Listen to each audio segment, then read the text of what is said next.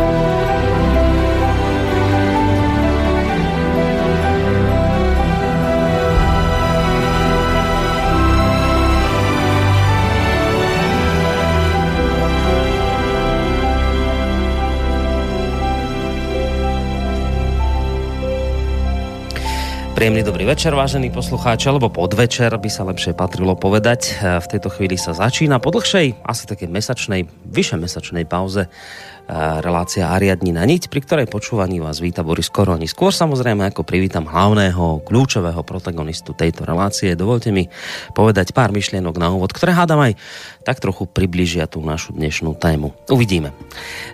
V českých médiách som objavil práve v týchto dňoch zaujímavú správu. Ja vám z nej prečítam, budem to síce čítať z, te- z českého textu, tak ak sa trošku pomýlim, tak mi prepáčte v tom článku, ktorý vyšiel na portáli idnes.cz sa píše následovné. Brnenské konzervatórium zakázalo svojej študentke herectva účasť na prestížnej súťaži, pretože si k recitácii vybrala jednu z básní undergroundového básnika Egona Bondyho. Autora textov piesní slávnej skupiny Plastic People of the Universe. Na škole sa zišla komisia, ktorá verše zhodnotila a 18-ročnej dievčine účasť na súťaži zakázala. A rozhodla, že študentka nesmie vystúpenie opakovať už vôbec nikdy a nie je to ešte dokonca pred svojimi spolužiakmi. Vyučujúcej, ktorá si dovolila s dievčaťom vystúpenie na pôde školy nacvičiť, navrhol riaditeľ zraziť plat a udelil jej napomenutie za to, že dievčina, že dievčine vo vystúpení nezabránila. Pravidlá ste porušila tým, že ste s našou študentkou Pavlou Limlovou naštudovala problematický text Ekona Bondyho, ktorý obsahuje veľké množstvo najhrubších vulgarít. Píše sa v napomínajúcom dopise, ktorý riaditeľ Brnenského konzervatória Pavel Maňásek dal vyučujúcej Viere Zásterovej podpísať. Druhé takéto napomenutie by už pre učiteľku, ktorá má dva roky pred dôchodkom, znamenalo riziko straty zamestnania. Portál i dnes, na ktorom sa táto správa objavila, si kladie otázku, či ide o príbeh z dôb komunistickej totality. Nie, ako ďalej konštatuje, popísané udalosti sa udiali v predchádzajúcich 14 dňoch na Brnenskom konzervatóriu, ktoré v roku 1919 zakladal Leo Žianáček. Študentka Pavla Limlová Ehm, napriek tomu rieši situáciu, ktorá akoby vypadla skôr zo 40 rokov starého procesu s e, osobnosťami undergroundu. Vtedy komunisti hnali k súdu ľudí nepohodlných režimu oficiálne preto, že spievali texty, ktoré boli príliš vulgárne a dopúšťali sa tak výtržníctva. Protestovali proti tomu Václav Havel aj básnik a budúci nositeľ Nobelovej ceny Jaroslav Seifert. Egon Bondy bol podľa vedenia školy eštébák a takých autorov je treba zakázať a nie ich diela interpretovať. Text je vrcholne vulgárny a je v ňom chaos. Teda ide o vibrácie diabla a preto by sa nemal šíriť. Vykladá svoje skúsenosti študentka Limlová. Riaditeľ sa bráni. Proti pánovi Bondimu na škole nemá nikto ani pol slova. Neexistuje tu žiadna cenzúra. Sloboda umeleckého prejavu je absolútna. Nikto študentke vystúpiť mimo školu nezakázal. To ani nemôžeme. Riaditeľ hovorí, že sa len snažili uchrániť pred vulgaritami neplnoleté deti. Čo je vulgárne, posudzujú pedagógovia a vedúci oddelenia na základe riaditeľského nariadenia. Pokiaľ v tom zlyhajú, som tu ešte ja, riaditeľ. Moja rodina prišla po roku 48 o všetky majetky strašným spôsobom. Myslenie komunistickej cenzúry je mi cudzie. Máme ale radu detí, napríklad aj veriacich rodičov, ktoré by sa mohli dostať do celkom silných rozpakov, keby počuli takéto hrubé vulgarity, dodal riaditeľ. Vystúpenie študentky Limlovej však podľa pedagogičky, ktorá dostala napomenutie, lebo s ňou tú básničku nacvičovala, Vystúpenie študentky Limlovej eh, podľa pedagogičky neplnoletí študenti počuť nemohli, pretože ich učiteľka v súlade s nariadením riaditeľa vždy pred uvedením diela vykázala z miestnosti. Ja, ale hovorí učiteľka, ja už ale neviem, čo mám do budúcna v ďalších, testoch, v ďalších textoch vyškrtávať. E, takže je to dnes, vážení poslucháči, asi nejako takto, že tých, ktorých v minulosti zakazovali komunisti, tých istých dnes zakazujú naši novodobí demokrati jediné, čo sa zmenilo, sú asi aj, ani, dokonca ani dôvody sa nezmenili. A, ale počuli ste to, je to v poriadku, lebo ľudí treba chrániť pred vulgaritami. Treba byť predsa korektný. Najlepšie politicky korektný. Inak, keď už spomínam tú politickú korektnosť, ešte chvíľu by som chcel niečo povedať. Podľa mňa celkom dôležité. Jeden z pravidelných hostí Rádia Slobodný vysielač, ktorý máva u nás svoju pravidelnú reláciu a ktorú nás pôsobí pod pseudonymom Vlk, s ktorým inak budem mať mimochodom dnes reláciu, napísal svojho času, to bolo tesne po zvolení Donalda Trumpa za prezidenta Spojených štátov, napísal veľmi trefný článok e, pod názvom Ako Hillary a prieskumy verejnej mienky prehrali boj s politickou korektnosťou. Nebudem ho čítať celý, dovolím si zacitovať len tú časť tohto článku, ktorá by, hádam, mohla aj celkom poslúžiť ako taký dobrý úvod do dnešnej relácie a riadnina niť, ktorá sa práve začína. Ako uvádza, ona politická korektnosť je pre mňa hlavným zdrojom súčasného absolútne neuspokojivého stavu sveta. Kladieme jej za vinu mimo iného to, že umožňuje skrývať pravý stav vecí. Zavádza u občanov, politikov a novinárov autocenzúru. Politická korektnosť nabáda k riešeniu pseudoproblémov namiesto riešenia tých skutočne fatálnych, No a práve politická korektnosť dovoluje vládnúcim elitám nálepkovať názorových oponentov a dopredu ich vylúčovať z akejkoľvek politickej súťaže. Keď to zjednoduším, politická korektnosť je proste systém vedomej, pôvodne tzv. milosrdnej lži, ktorá bola povýšená na zákon a ktorá sa dnes stala jedinou oficiálne povolenou komunikáciou. A ten, kto sa od tejto tzv. milosrdnej lži odchýli, bude potrestaný. Takže skrývame skutočný stav veci napríklad na Ukrajine, kde nám naše mainstreamové médiá oznamujú, že tam nejde o občianskú vojnu, ale o ruskú agresiu. V Iraku zase naproti tomu spojenecké sily bojujú v podstate bez obetí na civilnom obyvateľstve a ak už k nejakým dôjde, tak sa dozvieme, že tých úbohých civilistov použili islamisti ako živé štíty. Avšak naproti tomu v sírskom Alepe tamojší, ako inak zločinný režim, útočí na civilistov, ktorí absolútne dobrovoľne zostávajú so zbrojenou umiernenou opozíciou v zbombardovaných ruinách a radšej s rodinami zomru, než by opustili boisko. Sýrsky režim je nelegitímny, pretože vzýšiel zo zmanipulovaných volieb v tieni občianskej vojny a vládnych ozbrojencov, avšak kievský režim, ten je legálny, pretože je reprezentovaný víťazmi volieb slobodných a demokratických. A namiesto toho, aby sme riešili súčasné neblahé dopady globalizácie, ktoré nie sú vôbec zanebateľné a majú zásadné dopady na obyvateľstvo štátov euroatlantického civilizačného okruhu, Počúvame, že je nutné uzavrieť zmluvy s nám nič nehovoriacimi skratkami ako TTIP a že je potrebné náš životný priestor ešte viac globalizovať. Mohol by som v týchto šialenostiach pokračovať do nekonečná, ale je to zbytočné, pretože to všetko dobre poznáte. Navyše venujeme čas a prostriedky na pseudoproblémy militantných menšín. Prioritou politikov sú témy ako osvojovanie si detí homosexuálnymi pármi, juvenilná justícia či inklúzia v školstve, namiesto toho, aby riešili stav, kedy si približne 10% rodičov skrátka nemôže dovoliť zaplatiť teplý obed svojim deťom v školskej jedálni. A kedy najmenej dvojnásobok z nich existenčne trpí tým, že otcovia opúšťajú rodiny a neplatia stanovené výživné. Mimovládnymi organizáciami nastolená homosexuálna agenda zamestnáva našich volených zástupcov natoľko, že už sa ako si nestíhajú venovať problémom s úrovňou vzdelávania mládeže. Nie je čas riešiť fakt, že naši maturanti v mnohých ohľadoch zaostávajú a celkovo západný svet vykazuje klesajúce výsledky vzdelanosti v mladých ľudí v porovnaní s vrstovníkmi z Ázie. A tu zámerne ani nejdem otvárať problém migrácie, migračnej tsunami, ani sa nejdem pozastavovať nad tým, čo predvádzali a predvádzajú v tejto záležitosti naše európske elity. Na čo by som to robil? Veď predsa vždy, keď sa objaví v našom priestore nejaký problém, môže za to ruská propaganda a Putin. Aké jednoduché. Je totiž najľahšie každý problém, ktorý už nie je možné prekryť klamstvom politickej korektnosti, zvaliť na Rusa a na jeho vyčínenie. Západný svet je v katastrofálne zostupnej fáze. O tom nemôžno pochybovať. Je proste a jednoducho dekadentný, tak ako bol kedysi starý Rím. A z toho úpadku sa môže dostať jedine vtedy, keď prestane klamať sám sebe a príjme pravdu, nech už by bola akokoľvek bolestná a nepríjemná. Zvlášť pre tých, ktorí vládnu. Toľko vážení poslucháči z článku z portálu KOSA, ktorý napísal vám mnohým veľmi dobre známy človek, pôsobiaci u nás teda pod prezývkou Vlk. Ak je pravdou, čo tento človek napísal, tak sme sa dopracovali v podstate do nezávidenia hodnej situácie, kedy zažívame dobu katastrofálnych dvojakých metrov, dekadenciu a kedy si tu nažívame s politickou korektnosťou na perách, ktorú nám vrchom spodkom natlačili rôzne ľudskoprávne organizácie.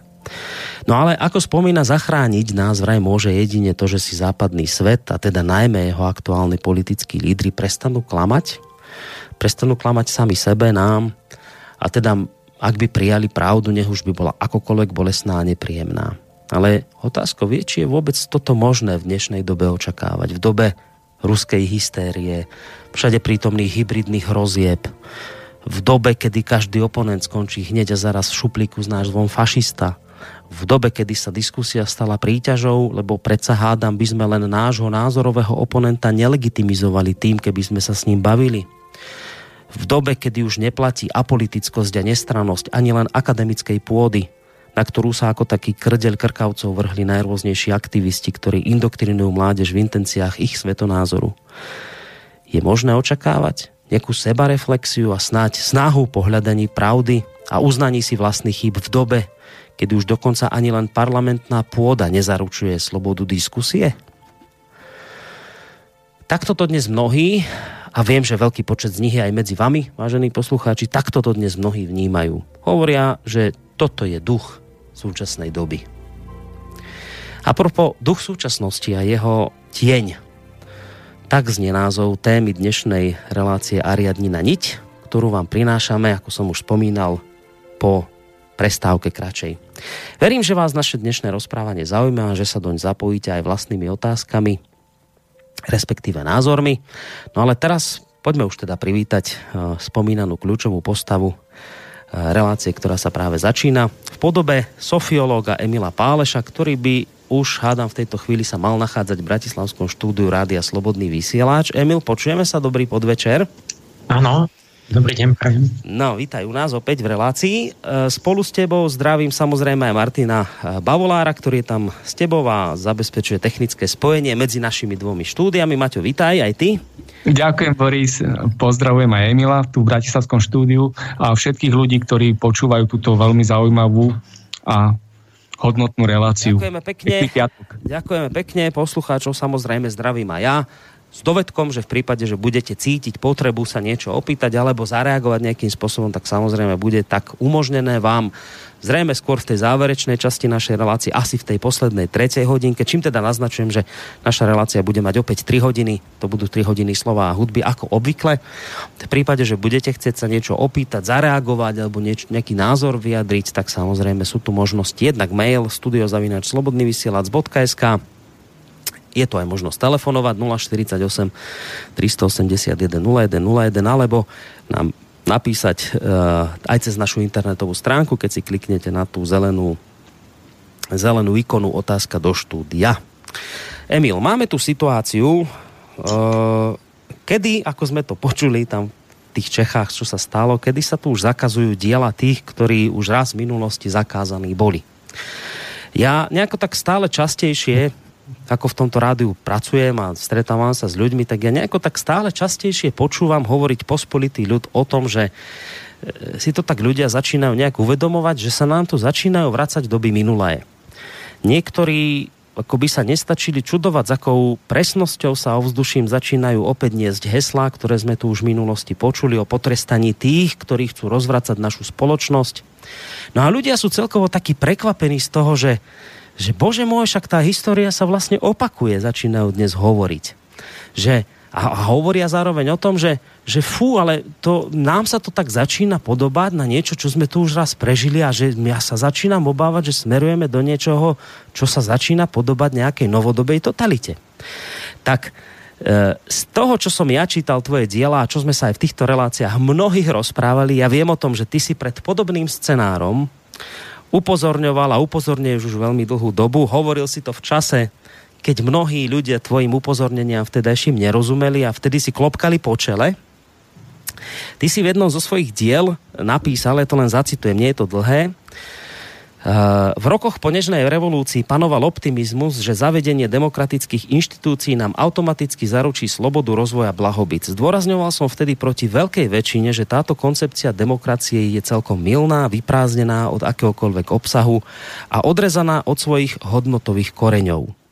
Chcel som, aby sme to pochopili už na úrovni príčin a princípov a nie až na základe dôsledkov a negatívnej skúsenosti s celou spoločnosťou. Toto je veľmi dôležitá veta. Po 20 rokoch vníma stále viac ľudí, že naša demokracia nie je funkčná a vládne sa v našom mene proti našej vôli. Utrpenie a sklamanie skyprilo zem pre niekoľko zrn múdrosti, ktoré pred 20 rokmi padali na neúrodnú pôdu. Toto si napísal a teraz tá moja otázka. Emil, myslíš si, že to utrpenie a sklamanie, ktoré dnes mnohí ľudia už bytostne pociťujú, ja sa s tým tu stretávam. Presne to, čo hovoria tí ľudia o návrate totality, o tom, že sa nám to tu všetko vrácia. Že toto ich sklamanie a utrpenie, ktoré teraz bytosne pociťujú, básnicky povedané, naozaj prilozem, sú už dnes naozaj ľudia akoby vnímavejší, sú vnímavejší aj preto, čo budeš možno dnes hovoriť. Jednoducho, ak by som sa to mal opýtať, e, začínajú sa už ľuďom otvárať oči, začínajú už chápať, hm. prišlo ruka v ruke s tým utrpením a sklamaním ľudí aj pochopenie? No, vieš čo, táto otázka je taká dvojznačná, že e, samozrejme, že tým skiprením, že keď už sa zhmotňujú tie následky, tak potom to už vidí aj slepý uh-huh. a že potom už ľudia hovoria, no to není dobré a tak ďalej. A potom mne povedia, no tak dobre, mal si pravdu a tak. Len problém je iný, že ja keď znova poviem pravdu, niečo nové, čo ešte, čo, čo ja vidím vlastne myšlienkovo, že to, že to nevyhnutne musí mať zlé následky, ale ľudia ešte, ešte uh-huh. nedopadli im na hlavy, tak oni zaspovedia, že ale to je tvoj názor, to je blbosť. Čiže my, my toto takto nejde. Že vždy ľudia uznajú, že to bolo zlé, až keď je po, až keď sa to stalo, až keď to zle dopadlo. No, proste my takto ideme vždy z bláta do kaluže. Proste my zbytočne sme mali komunizmus, bol rám, bol zle a teraz ideme a zase ideme zle. A zase sa to uzná, samozrejme po 40 rokoch a takto. Ale znova pôjdeme zle, pretože zase vyskočia ľudia, povedia, tak teraz ideme týmto smerom a, a zase to bude zlým smerom a zase bude sa ľuďom zdať, že je to správne, uh-huh. lebo to sa im tak podá, že to je správne a zas budú, že, ja, že, že, že niekto, kto im povie pravdu, tak zas budú, že teba, ty daj pokoj. Uh-huh. Čiže preto sa deje, či, čiže tu ide o to, že nie, že tu ide o tú vnútornú aktivitu, že, ty, že už chcete konečne nielen, že odstraňovať, keď už ma niečo tlačí, keď už mám na nohe balván, že ho chcem tam dole, to, to jasne, ale že chceš, aby ti nepadol na nohu. Chceš mať tú aktivitu vnútornú, myšlienkovú, mravnú, chceš predvídať veci a hovoriť pravdu ešte kým sa neuskutočnila, mm. že je niečo nesprávne, alebo to chceš zase, že nie, nehovorme to. A preto sa deje to, že niektorí ľudia sú stále na indexe, za každého režimu sú zakázaní. Mm. Ja som stále na, na, na strane tých, tých že, že som proti, že som akože na okraji spoločnosti, proste za komunizmu som hovoril pravdu, tak som bol marginalizovaný. Teraz, keď poviem pravdu, zase som. A toto bude v každom režime. A niektorí iní ľudia, tak tí sú vždycky za každého režimu hore. No to, toto a, je. A tí, to je úplne jedno. To, ako ty, no? To je, jak, tak oni vždy sú hore, lebo oni vždy súhlasia ľubovoľne, keď sa režim zmení. A, a ja, ja som Bondyho zažil, lebo on ešte mi recenzoval knihu. No ale čo? Bondy? keď ešte bol rukopis, lebo to som v 90 rokoch písal, tak som bol u ňoho a ja musím povedať, že Bondy bol filozof, ktorý si to prečítal, ktorý bol otvorene schopný diskutovať o, o, o všetkom tomto a proste mal nejaké otázky, argumenty, hmm. námietky. Ja, ja neviem, kde mám takých filozofov ďalších, hmm. ktorí sú schopní proste mi povedať, že toto súhlasím, nesúhlasím, taký dôvod mám, hen to sa mi zdá, to sa mi nezdá. O, proste to už som nejak nezažívam takých filozofov, že, že naozaj zoberie vecne myšlienku a snaží sa ju nejako posúdiť. A to, to s tým, ja neviem, čo v tej básni bolo. No strašné no, vulgarity tam museli byť nejaké. Počkaj, počkaj Boris. No prepáč. To, to o vulgarity nejde. Ja viem jedno, že o vulgarity nevadia, pretože plná televízia je najhorších nadávok a nikomu to nevadí. Takže v Bondyho básni to tiež nemôže vadiť. A o Eštebáka tiež nejde, pretože Eštebáci predsa viedli nežnú revolúciu a plno z nich proste privatizovali a mali vedúce pozície a, a to tiež nevadilo. Takže nechápem, že prečo Bondy vadí. Tak tam musí byť niečo, čo tam naozaj vadilo. Toto je zaujímavé, že čo tam naozaj vadilo. Hm. Že fakt im vadí vulgarizmus a potom inde to nevadí. No toto boli no to uvedené bol... ako dva, dva dôvody, teda vulgarizmus a, a jednak eštebák. No iné dôvody sa tam nespomínali, iba toto. No ale že my, ja neviem, čo je v tom obsahu, že, že vlastne zaujímavé je povedať, že o čo naozaj išlo. Že prečo naozaj vadí tá básnička. To by sme museli vyspovedať spomínaného či, pána riaditeľa, zrejme. Či je fakt taký, že, mu, že naozaj tam nechcel tie vulgarizmy, alebo je to niečo iné. Hmm. Lebo to je jak s tým bezákom, že v skutočnosti išlo o peniaze a oni mu povedali, že chodí v džínsoch. No, áno. Tak. Tak, tak, presne. No však, no, len vidíš, len už to máme naspäť a čo mňa vlastne na tomto zaujalo je to, že jednoducho, ja viem, práve preto, že aj tvoje diela som čítal, aj s tebou robím relácia, viem, že si pred týmito vecami upozorňoval, Viem, že v tej dobe, keď si to hovoril, tomu ľudia nerozumeli a viem aj o tom, že keď aj dnes ľudí napomínaš, tak zase tomu nerozumejú. A preto jednoducho, že či to má vôbec, vieš, že ja ťa nechcem odhovárať, ani nejak to inak nemá znieť, ale či to vôbec má zmysel, keď, keď jednoducho furt sa točíme v tom istom dookola. Furt to ľudia nejako pochopia nakoniec, keď už je veľmi zlé. Dnes už hovoria pre Boha živého, veď sa nám to vracia, ale v čase, keď si to hovoril, že sa to vráti, pre Boha, ak nebudete nič robiť, tak sa to vráti, budete tu trpieť všetci strašne, tak vtedy tomu nikto nerozumel. A teraz zase nerozumejú tvojim upozorneniam a to je zaciklený problém. To sú duchovné zákony. To je to, čo ja sa tu snažím od začiatku stále hovoriť, že existujú nejaké zákony ducha. To nie, to nie je hmotné. To je ako v matematike. Proste vy matematickú rovnicu nenájdete ležať v prírode ako kameň to je úplne nehmotné, ale je to absolútna pravda, je to logická nevyhnutnosť. A my, my, ne, my sme prestali uznávať, že vlastne tu sú nejaké duchovné zákony a toto je zákon. Ja som vysvetľoval, že ľudia, sloboda je, iba keď ste vnútorne slobodní. Keďže ste vnútorne úplne neslobodní, tak navonok tá sloboda nemôže byť, aj keby náhodou nám tu nejaká armáda dobrodincov ju tu zabezpečovať, tak my ju stratíme hneď. a preto to tak je, že, že hneď, hneď tu proste vnútorní neslobodní ľudia neudržia slobodný režim. To nejde. Ale nikto nechcel o tej vnútornej slobode počuť. Každý myslel, že dáme si niečo do ne- na nejaké papiere, napíšeme do ústavy, že sme slobodní, a, a že budeme slobodní. Ale ľudia nie sú slobodní. K slobode patrí poznanie, mravné úsilie, z toho sa rodí reálna sloboda. Nie z toho, že na nejaký papier napíšete prázdne heslo, mm. lebo to potom niekto príde a proste to roztrhá. A, a to, že, že v nejakých formách sa to vždy opakuje, ale to, čo si načal, že to, to ani nie je, že niekto iný, lebo toto je také, to sa aj preto podobá, tá doba, lebo toto vlastne je len západná vetva marxistov. To sú novokomunisti. To sú tí istí, len to bolo tak, že vlastne na západe marxizmus išiel inou cestou. Tam boli takí ľudia ako ten Gramsci a takýto. A oni niekedy v prvej polovici 20. storočia prehodnotili určitú Leninovú tézu a mm, dali sa takou cestou, že totiž oni, tuším, vyhodnotili to, že vlastne ani tá, tá robotnícka trieda a takto, že oni, že sa nedarili tie revolúcie, lebo oni sami nechceli.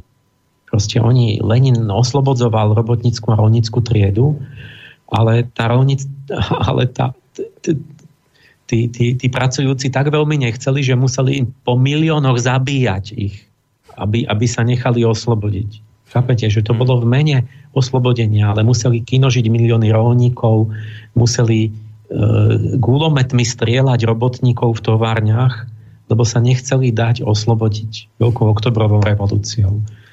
A Lenin vtedy povedal, alebo vedúci Čeky, že sú takí sprostí, že nevedia ani, kde leží ich triedny záujem vlastný. Hmm. No na západe to prehodnotili a povedali, že je nevyhnutné najprv zmeniť kultúru, lebo, lebo ľudia nechcú sa to, čo majú chceť. Lebo, lebo majú hlboko zakorenené predsudky, nesprávne, že napríklad cirkevné, rodinné, národnostné a že ľudia boli, väčšina bola stále lojálnejšia poďme náboženstvu a vlastenectvu a takýmto veciam, než tomu medzinárodnému proletárskému hnutiu. A preto si západní marxisti povedali, že my musíme kultúrne podriť všetky staré hodnoty. Musíme zosmiešniť, skritizovať náboženstvo, rozvratiť rodinu, pretože kvôli rodine a lojalite rodine proste neboli lojálni komunistickej strane. A že toto treba všetko rozvratiť, roz, roz, ako zhniť, nakaziť, aby, aby tie staré buržoázne hodnoty takzvané sa rozpadli a potom akože bude môcť byť nová akoby nové, no, zjednotiť sa pre nový cieľ. Preto oni si dali deštrukčný cieľ a preto potom systematicky podrývali diela umelecké, kde, hm. kde máte, že rodina je iba zlá a jak to v nej zle dopadá a jak je náboženstvo iba zlé a, a proste to sú všetko polopravdy. Pretože rodina môže byť šťastná, môže byť katastrofálna. Náboženstvo môže byť zušľachtujúce a môže byť zotročujúce. Ale oni proste už mali zlý cieľ. No to sme odbočili. No, veď práve chcem, a nechcem ťa už veľmi v tomto držať, lebo pol hodina nám prešla a ešte neviem, či sme sa nejakým spôsobom už trošku aj dotkli tej témy, ktorú by si dnes rozobrať. Ty si mi poslal najskôr taký názov, že, že by sme to mohli nazvať, že demokratickí fašisti a kapitalistickí komunisti a potom raj, že ale radšej to dajme inak, že dáme názov Duch súčasnosti a jeho tieň. No tak O čom, to, o čom to bude dnes, Emil? Budeš zase, budú ľudia zase ti nerozumieť. Dám, že dám rôzne, no. ale to, to potom nevedia identifikovať, že nejaký názov treba, mm. tak ja urobím ale takú líniu ako keby rôznych vecí. Vlastne to bude mať jednu líniu a pôjde tam o ten... Ja začnem akoby knihou jednou nemeckou, ale potom prejdem postupne do, do udalostí, ktoré som sám zažil za uplynulý rok. A, a pôjde to zase k tomuto jadru veci, akoby k tomu, k tej, tej politickej, akoby morálke a politike a toho, tomu celému. Len teraz vám poviem, čo, čo osobne, čo ja som prešiel od, od minulého mája a, a a na tom ale uvidíme zase tento jadro problému, že, že kto to tu robí, proste, že, že, je to, že to takto nefunguje, tá krajina. Mm-hmm. A, a aby sme aj si stokrát zopakovali, že to sme my, to my, čo veríme, že sme slušní ľudia a tak, to my sme, to my to robíme a nevieme o tom. Mm. No, takže vážení poslucháči, máme pred sebou, no už nie je celé 3 hodinky, 2,5 hodiny uh, na rozobratie témy, ktorú som tu už aj trošku naznačil aj s Emilom. A vydržte teda do konca relácie. Viem, že mnohí hovoríte, že bože, že to dlhé, neviem, musíte vydržať, aby ste sa do, do, dočkali toho celého vyústenia tohto, o čom bude dnes Emil rozprávať. Spomínal si, Emil, teda, že začneš jednou knihou. Ako konkrétne? No, vyšla knižka, že Robin Alexander v Nemčine Die Getriebenen, čiže hnaný. Je to o tom e, okamihu, kedy sa v Nemecku rozhodovalo, či otvoria hranice tomu prívalu. Uh-huh. A, Migrantov. Áno. Uh-huh. Ten, je to red, žurnalista z Die Welt, proste ako nejaká mainstreamová kniha, ktorá vlastne, akože to je, a teraz on je ako rešerše a osobné rozhovory s tými, s tými najvyššími politikmi, čo tam to rozhodovali. Čiže je to akoby e, fundovaná, kvalifikovaná kniha a vlastne zobrazuje, že ako oni sami seba vidia. Že čo oni robili. A čo tiež za, treba vedieť, že ako ten druhý si to predstavuje. No on tam v podstate hovorí, že 13. septembra 2015, jak, jak začala tá, tá veľká vlna, tak že bolo všetko pripravené, nemecké úrady, policia, štandardne podľa normálnych zákonov proste zavrieť hranice a povedať, prepačte, tu není korzo, toto je, to sú štátne hranice a musíte podávať o azyl vonku a tak nejak. A všetko to boli tie rozkazy podpísané, pripravené, už len, už len Merkelová mala, mala povedať, že, že, mm. že púdiš, že áno. A, čiže tam opisujú Merkelovú a toho, jak sa de, ten de, Mazier. Thomas, ten, Thomas de Mezier, to je minister vnútra nemecký. Vnútra, ne, ne, nejaký traja, nejaký najvyšší aj Zigmar Gabriel tam bol, čo je z, z SPD. A, a ešte, ešte jeden, ne, ne, tiež dnes nespomeniem meno. Teraz on opisuje, že oni všetci... Seehofer, Seehofer za CDU z Bavorska. Ten bol štvrtý. Oni, že Merkelová aj ten Mazier, jak si to vyschodil? Mezier. Mezier. Po, ako francúzske meno. Uh-huh, tak. Uh-huh. A, a, že oni boli sa, proti, že oni boli za normálny zdravý rozum, že to bol ich názor ako keby. A, ale že potom bola nejaká, že už to chceli dať v tom kruhu, ale potom bola nejaká širšia ako keby taká jednanie a tam, že tí úradníci a takto začali vyťahovať samé pochybnosti a samé právne námietky, že prečo nesmieme zavrieť hranice. A e, ktoré neskôr bolo ukázané, že boli falošné. Falošné právne námietky. A, a potom to tam vyličil tak, že vlastne tá Merkelová, že potom telefonuje s tým, s tým, tým, rozhodujú sa a že vlastne ako keby tým, že ona vlastne nič neurobila, že nikto z nich nebol ochotný si vziať politickú zodpovednosť za tie zástupy nešťastníkov, ktoré stoja za plotom. Pretože verejná mienka bola naladená promigrantsky a pro humanitne a tak. A že oni si to ako keby nejak nechceli vziať na politické tričko a tak vlastne nejak neurobili nič a tým pádom ten rozkaz akože neodoslali z toho šuflíka a tým pádom to on vyličil, že bola to akoby nejaká nešťastná náhoda. Vlastne, že, že iba tá, tá nejaká tá pasivita alebo tá, tá, to odloženie toho rozhodnutia a tak. Že takto sa to vlastne akoby aj nedopatrením nejak nešťastne takto samostálo. Mm-hmm. A a to, to, to, to, to ja som len zhrnutie tej knižky čítal. A to je krásne, nie? že oni, všimnete si takú vec, že v rámci mainstreamu nikdy oni, nie je nikto, ni, nikto nemal v ničom zlé úmysly. Toto iba my konšpirátori si myslíme, že tu niekto má zlé úmysly, keď sa dejú zlé veci.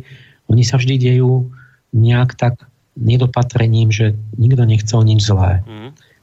A teraz zoberme to, že, že dobre, že, že je to tak. Jak, jak to môžeme pochopiť, že, že teda čo, čo z toho vyplýva, keď oni takto sami seba vidia? A, no, potom vlastne musím na to povedať len to, že poprvé, že Merkelová a ďalší, že vlastne sú pajáci, ktorí sú úplne zbytoční, alebo teda škodia tam, lebo vlastne oni sú iba také, taká zástava vo vetre, že aká je nálada verejnosti, že ten demokratický politik, on je ako taká korouhvička vo vetre, že lieta každú chvíľu na opačnú stranu podľa toho, že aby si politicky mal, mal body, tak vlastne keď, keď sa zdálo, že Dav je naladený, no, že pomáhajme no, no, no, no, no. súcit, tak ona ne, nešla proti Dávu. A, ale potom hneď po roku keď začalo byť vidno, že nejak sa to nedá zvládnuť, kriminalita, chaos a takto, tak sa zase nálada davu otočila. No tak pekne Merkelová zase, aby nemala zlé body, no tak začala vybavovať nie tú zmluvu s Tureckom. Čiže sama proti sebe spred roka, to znamená, že tí ľudia nemajú žiaden postoj, alebo nechcú mať žiaden. Oni sú iba také, že kam vietor, tak tam plášť, že ona, ona každý, každú chvíľu robí opačné, ale vždy len tak, aby bola pred dávom pekná. Žiadna chrbtica. Čiže toto už je, toto už je zvrátenosť demokracie. Tá proste demokracii my si môžeme, proste má vystúpiť človek, ktorý má charakter. Čiže ja keď vystúpim, tak som za niečo a ľudia si môžu vybrať, či chcú byť so mnou za to, alebo nie, či to pokladajú za správne.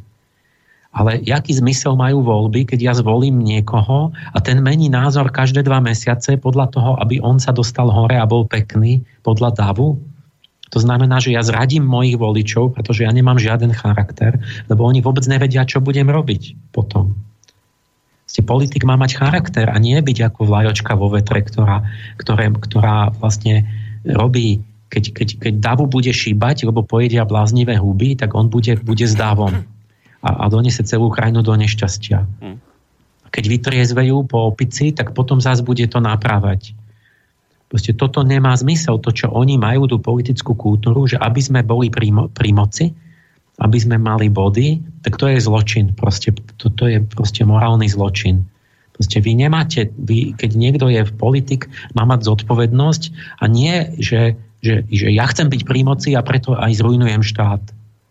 On má zodpovednosť za to, že on má robiť to, čo je správne, alebo čomu on aspoň úprimne verí, že je správne a jeho voliči verili, že to je správne. No, a nie no. meniť to hoci kedy, keď, keď aby, som, aby som zás bol pri moci, lebo stále tam chce, hlavne, že som tam ja. Toto, toto je, a toto vám, to mám otvorene, hovoria aj dnes všetci politici, už to majú zvrátené v hlavách, že musíme hovoriť, klamať a hovoriť, čo ľudia chcú a neviem, kto chce, že, lebo inak by sme potom neboli pri moci. No a čo by sa stalo, keby si nebol pri moci? Ani ja nie som pri moci. Práve preto, že mi ide o pravdivé nejaké riešenie, tak sa zmierujem s tým, že nie som pri moci. Lepšie, než keby som bol pri moci a škodil. No, vieš, no. zaujímavé je, Emil, ak ti do toho trošku môžem vstúpiť, že my sme vlastne, no my, mnohí z tohto akoby alternatívneho, konšpiratívneho, hrôzostrašného sveta sme toto vlastne kritizovali. Hovorili sme, že, že pre Boha živého, ale však logika nepustí, veď tu sa nedá proste do, zobrať do Európy celý svet a zachrániť celý, že to je hlúposť, že to proste nejde. A teraz oproti nám stáli tí, ktorí hovorili, ale vy ste nehumánni, E, vy ste proste ako radikálni a neľudský a neviem čo, neviem čo, vám je jedno, že tam umierajú deti, pozrite ten utopený Ajlan, chudák malý a neviem čo, hrozní ľudia sme boli. A teraz tú knihu, ktorú si dnes vyťahol, je veľmi dobre, my sme ju tu spomínali už aj v iných reláciách. Napísal to nemecký novinár. Knihu, kde popísal skutočne, lebo my sme sa tu mnohí pýtali v reláciách, že čo to, čo, prečo to tá Merkelová robila. My sme hľadali rôzne akože motivácie, že či to robila preto, že sa chcela dostať do OSN a chcela byť zapeknú, alebo proste už sme vymýšľali kadejaké názory, e, proste motivácie a nakoniec sa ukazuje, podľa tohto novinára, že motiváciou bola jedine strach Merkelovej pred pádom politických preferencií. Ako sa píše aj v tej knihe, že e, chybou bolo, trošku zacitujem, e, že nikto nedal jednoznačné znamenie, že Nemecko nie je v stave zobrať všetkých utečencov z celého sveta, a tento signál mal prísť od kancelárky. Takýto signál píše spomínaný redaktor, autor knihy, však od Angely Merkelovej neprišiel. Jedným z vysvetlení je podľa Robina Alexandra vtedajšia nálada v Nemecku. Kancelárka totiž vedela podľa prieskumov verejnej mienky, podľa spravodajstva v médiách a z reakcií na sociálnych sieťach, že keď teraz v septembri 2015 zavrie hranice, tak by išla proti náladám veľkej časti nemeckého obyvateľstva. Čiže zhrnuté počiarknuté sa ukázalo, že konšpirátori a blázni neľudskí mali zase raz pravdu. A čo je zaujímavé, že tento, tento článok, te, tento výcud z tejto knihy sa objavil na denníku N, Emil. Denník N, to bol ten denník. Teraz oni, oni mainstreamovi nám to vysvetlia. Predstav si toto. nemôže prijať miliardu ľudí. No? Oni nám to budú vysvetľovať teraz, samozrejme s ročným oneskorením, ale zas my sme tí hlúpi a oni sú tí múdri. No? A to sa tam objaví v denníku N, ako keby sa nechumelilo. Akože nám teraz vysvetlili, že veď Merkelová vlastne sa len bála pred svojimi voličmi, nechcela byť za zlú, tak proste nemala odvahu zavrieť hranice. A toto sa dnes objaví v denníku N. V tom no. denníku N tých šialených vítačov. Tých Čiže multi... zradila Nemecko kvôli osobným výhodám. Boli stran, strana, aby a toto... No, toto, taký človek tam nemá byť. Ale poďme ďalej. Povedzme, no. že, ona, že proste to je iba, že to je proste iba takéto prospechárstvo bezcharakterné a ale poďme hlbšie, že kto vytvára tie nálady? Že bola nálada, potom je iná nálada. Kto vytvára nálady? No a to tam není, to on musí zostať na totálnom povrchu, ani, ani škrabnúť iba pod povrch, lebo to teraz ešte len začne. Vlastne to, tá, že, že jak to, že sú zrazu nálady, že otvorme hranice a vzdajme sa vlastnej identity. Tak a hneď zistíme, a tam teraz by boli tie, tie stovky vecí, že niekto, teraz mi hovoril kamarát z Prahy, že, že oni preto sa pohli aj, lebo tie dávky na potraviny, čo im dávali, im skrátili na polovicu. Čiže niekto zastavil kohutík potravinový, vyhľadoval ich, no oni sa pohli. Lebo, lebo nemali to, čo dostávali dovtedy niečo bolo 10 krát lacnejšie, než keď, musí, keď, keď v Nemecku musí sa stravovať a bývať.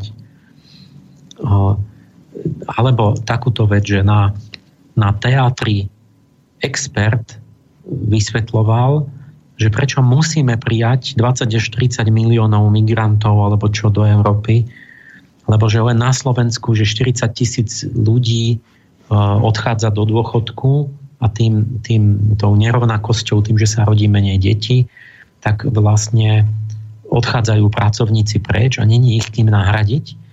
A hovorí na teatrojke, mňa skoro porazilo, by som, by som mu dal po hlave tam, kde som nám bol, že my musíme absolútne nevyhnutne, že to je proste sociálna nevyhnutnosť príjmať, doplniť týchto našich ľudí migrantami, lebo že chýbajú na trhu práce a že, nemá, že to proste každý rok bude ďalej, ďalej, ďalej, že my stovky tisíc ľudí musíme prijať na Slovensko. Expert. Proste a toto, toto čo on to tu tára? Čiže to je zás človek, kde vidíte, že to sú, to sú všetky tie rôzne záujmy, ktoré sa dali dokopy, tak tento človek reprezentuje záujem tých zamestnávateľov, tých, tých veľko, jak sa to volá, proste korporácie ktorí chcú mať lacnú, chcú mať pracovníkov. Ale, ale on prezentuje čiastkové riešenie a v tom je vždy to zlo, že to nie je celistvé riešenie, že dobre chýbajú. Tak poprvé, prečo klesá pôrodnosť? Pretože keď sa tak zobzúva štát, tak vlastne tí, tí pôvodní obyvateľia to už, už proste majú pocit, že nemajú ani, ani na slušný život a majú menej detí a tak ďalej. To by sme mali riešiť že aké sú podmienky pre život a aké je zmýšľanie ľudí sebecké, že si povedia, na čo by sme mali deti, čo z toho mám, kto mi zaplatí za to, že mám deti. No. no? O, tak nemáme deti. Proste toto, to je ale už to, že chýba duchovná dimenzia. Na tých deťoch to je najviac vidieť. Že, že keď začneme rozmýšľať o všetkom ekonomicky, ja som si robil šibeničné vtipy už pred 20 rokmi, že, že novorodenec by mal byť ekonomicky samostatný. Lebo tu, tu, no. tu, sa, tu, tu sa to k tomu naozaj blíži. Mal by si za seba nárob, zarobiť na seba. A, a pretože ja neviem čo, však v Amerike to už tak ako je, že proste že, že rodičia to berú tak, že sa čím menej starať o deti a ešte by to mal splatiť, že ho vychovávali, ja neviem čo. Ja už som navrhol, že novorodenec by mal vypísať vkladnú knížku a, a, a ešte keď nevie ani čítať a že by mal platiť pekne výmena plienok, 5 dolárov a tak ďalej a pekne, než by sa naučil čítať, už by tam mal pár sto tisíc dolárov v dlh na tej knižke a musel by to splácať pekne rodičom budú tí profesionálni rodičia. Každý bude zadlžený už, už, už pred narodením. Proste toto je, toto je to, že chýba duchovná dimenzia, že my, my nie sme ochotní urobiť nič iné, čo není sebecké. Niečo z nejakej motivácie, ktorá presahuje bezprostredné hmotné sebectvo, že proste urobím niečo pre ďalšiu generáciu, že to urobím, pretože to je jednoducho dobré, pretože máš, máš duchovnú odmenu, proste tú radosť z tých, z tých detí. Druhá otázka, že no a, a tým, tý, tý, prečo migrantov, my tých nezamestnaným nemôžeme dať tú prácu? To je strašne zaujímavá otázka. Nemôžeme, Čiže my budeme mať nezamestnaných, ale budeme stať tisíce migrantov. Vraj musíme brať nevyhnutne z ekonomických dôvodov. Ty vieš, prečo nemôžeme zamestnať Slovákov, ale je ekonomicky nevyhnutné, nemáme pracovné sily. No. Vieš prečo? No. No ja som zisťoval napríklad na, na, na pošte, no. na, na hlavnej pošte v Bratislave, 50 ľudí, stojíš tam pol hodinu, ale všetky okienka zavreté. Pár zamestná, pár tých úradničiek. A tak ja už počas som išiel na tie reklamácie, hovorím, počujte, že čo je toto, prečo, vy, prečo tu nikto není? A ona, že joj, že nikto nechce pracovať, my sme dali, my dávame inzeráty, my voláme, ponúkame pracovné miesta, ale že tu není nikto, nechce sa zamestnať. Že nikto, ne, nemáme ľudí. A, a sa pýtam, počujte, a koľko dávate ten plat? No, že 380 eur. Mm-hmm. Za tým okienkom sa vypitujem tých tiet, že koľko máte. Ani nie 400 eur mali. Potom ďalší mi hovoria, že, že strašne sa stiažujú tie, čo sú tie, tie automobilky. Že nikto nechce pracovať, že oni nemajú ľudí, že musia zvážať zo stredného Slovenska, dovážať zvláštne autobusy Rumunov a neviem koho. No proste Slováci, nezamestnaní a takí leniví, že nechce sa zamestnať ja neviem, čo s nimi je. A pýtam sa, a koľko dostanú? No, že 450 nástupný plat. Hmm. Ale však garsonka v Bratislave stojí 400 eur. Čiže ona, keď ten, jak sa má zamestnať, keď vlastne najmenší možné bývanie, keď, keď to, že kúpiť si ho vôbec nemôže, to si nenašetrí ani za milión rokov, ale na nájomné, za najmenšie možné bývanie stojí viac, než ona má plat na tej pošte. No, no. Jak sa tam má zamestnať? Čo bude mať? Z čoho si kúpi kabát a chleba? A oni povedia, no nechcú pracovať, zobereme Rumuna, zobereme Somálca, lebo ten bude za 200 eur pracovať. A pošle rodine, ktorá sa z toho celá naje v tom Somálsku. Čiže čo sa deje? Tu nám tí korporátni majiteľia hovoria, že my máme byť na úrovni Afričanov, lebo oni určili, že my musíme pracovať za totálne otrocké sumy, pretože im sa zvýšili na, na 100 násobok ich príjmy v porovnaní s 80 rokmi, tie, tie, tá nerovnosť majetková. A všetka tá technológia, ak pokročíva, tak to oni si nechali pre seba celé, tú, tú efektivitu práce. A od nás chcú, že musíme pracovať tak, že nemáš ani kde bývať, ani strechu nad hlavou a keď nechceme, tak vymenia obyvateľstvo európske za lepšie. Za takých, čo sú zvyknutí na totálnu biedu, choroby, že chodia nahý a tak. A neviem, či tí černoši budú tiež chodiť nahý vo Švedsku bez kožucha. Takže toto je výsledok, niečo není v poriadku, pretože sa rozhodli tieto tieto falošné elity sebecké vymeniť európske obyvateľstvo za úplne iné etnikum, ktoré nemá požiadavky a ktorí budú nejakí, ja neviem, proste nejakí barbari novodobí. No toto je no, mimoriadne dôležité, čo hovoríš ohľadom týchto financií. Naozaj sa mnohí takto ani na to nepozerajú z tohto uhla pohľadu, ale s tým, čo si povedal, sa nedá... A preto ne, hovoria, že je nevyhnutná migrácia. Kvôli ich chámtivosti a, a za, za ktorú cena je za to, je úplná likvidácia vlastne civilizácie, ktorá je najvyspelejšia na Zemi a, a pretože zlikvidujú obyvateľstvo. Vieš, vlastne, ja, ja... Utrápia a, a, a demograficky ho vy, vy, vykratia, že proste nebudeme mať ani deti, pretože budeme mať také problémy, že, že sa ti nebude nič chceť. Ja ti prečítam krátky úryvok z článku, ktorý mňa šokoval doslova. Nie, má to znieť nejak konšpiračne, ani nechcem tomu človeku nakladať viac, ako si zaslúži, ale 23. apríla E, pápež František vyčítal Európe, že pácha samovraždu, keď zatvára svoje hranice pred prichádzajúcimi migrantami a odsúdil podmienky v zariadeniach, kde sú tieto osoby zadržiavané. A toto ti chcem prečítať, čo povedal. Je pravda, že sme civilizácia, ktorá prestala plodiť deti, ale zároveň zatvárame dvere pred migrantami. Toto sa nazýva samovražda. A ja si tak vravím, že Bože môj, keď už tento človek vrcholný predstaviteľ církvy povie takúto hrozostrašnú hlúposť, nebotičnú, nenormálnu, tak kde sme sa to my dopracovali? My sme tu, Emil, mali migrantov v tejto relácii minimálne troch alebo štyroch, ktorí okrem toho, čo si teraz ty povedal, hovorili aj takú vec, že prosím vás, nepodporujte túto migráciu, pretože to, čo sa javí navonok ako humánne gesto Európy, to nie je nič iné ako kradnutie posledných zvyškov akej takej pracovnej sily z našich krajín domácich. A vravia, veď raz sa v tej Sýrii veď raz sa v tej Sýrii vojna skončí. Aj v Iraku, aj vraj kde, tam čo aká situácia. A raz tú krajinu bude treba stavať na nohy, ale tí ľudia tam už nebudú, pretože vy si ich sem zoberiete. Vy My ich zoberieme mladých. Ukradnete a tu budú pracovať za vašimi európskymi pásmi. A toto je, Emil, že počkaj, že ešte t- pápež pápež František toto podporí. Toto je zase ten egoizmus, že nikto z nich nemyslí na Syriu, na svoju vlast, aby tam ju oslobodil, bojoval, vybudoval. Každý už sa len sám chce, že on ide do, do Švedska a tam, aby mu bolo dobre, ale tam bude tiež zle potom.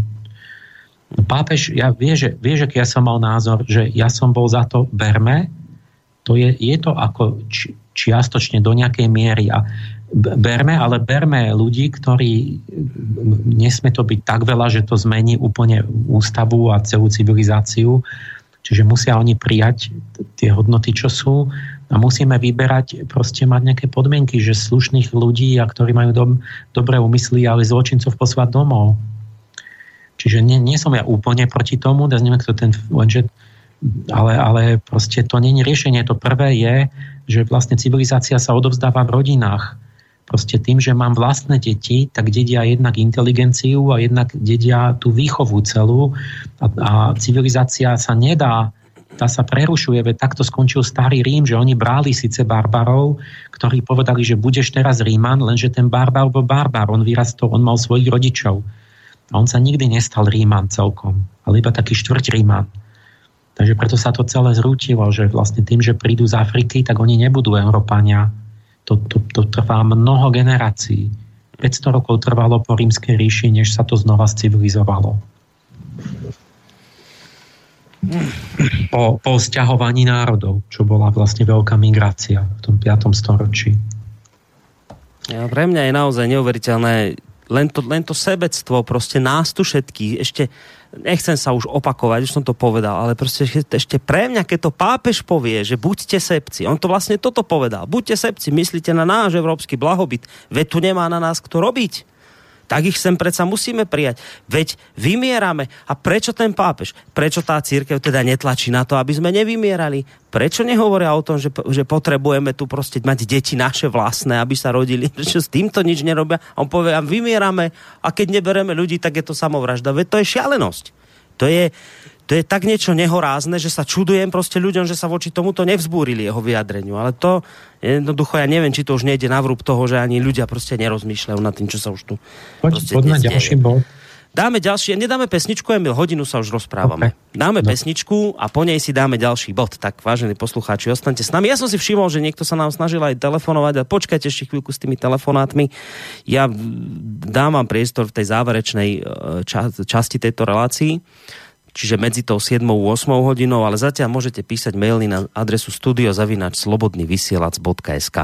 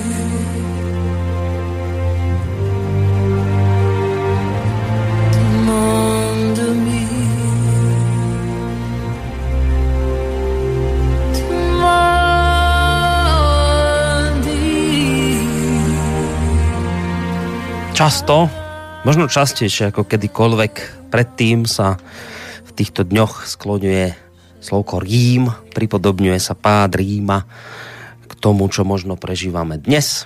Často sa skloňuje práve to, že jednoducho sa nám tá história akoby opakuje. Preto aj táto pesnička, ktorú poznámate mnohí z filmu Gladiátor, tak samozrejme hovorí o istých dejinách rímskej ríši. Počúvate v tejto chvíli reláciu Ariadnina Niť. Na Skype v Bratislavskom štúdiu sedí samozrejme ako inak Emil Páleš, sofiológ, Bavíme sa dnes na tému duch súčasnosti a jeho tieň. Uh, už sme čo to povedali, budeme pokračovať ďalej. Ja len predtým ešte pripomeniem, že ak máte otázky, názory, studiozavinač slobodnyvysielac.sk najlepšie písať na túto mailovú adresu. Tak, Emil, môžeme ísť ďalej teraz. No, tak ja som si tu nejaký citátik pripravil. Patrick J. Buchanan, Buchanan po slovensky, no, pred 10 rokmi takú knižku, kde hovorí tú najdôležitejšiu vec, ktorá mne sa páči, lebo to je to, čo ja chcem povedať.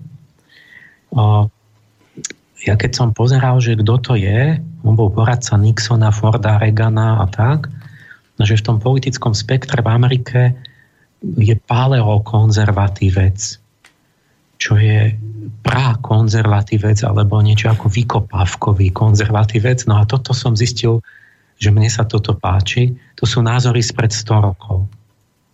Mm-hmm. Takže som zistil, že kde ja som v americkom politickom spektre, že ja som ten vykopávkový konzervatívec, keď sa mi páči tieto Buchananov názor. No on tam cituje T.S. Eliota, ktorý v 39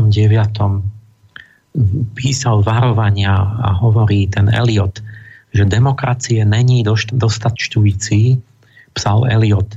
Pokud chce určitá politická filozofie odvodiť svá pravidla z etiky a etiku zase podle platné pravdy, lze tak učiniť pouze návratem k viečnému zdroji pravdy, v níž môže doufať každá spoločenská organizácia, ktorá nechce smiežovať ke svojej konečnej destrukcii pri opomíjení podstatných aspektov skutočnosti.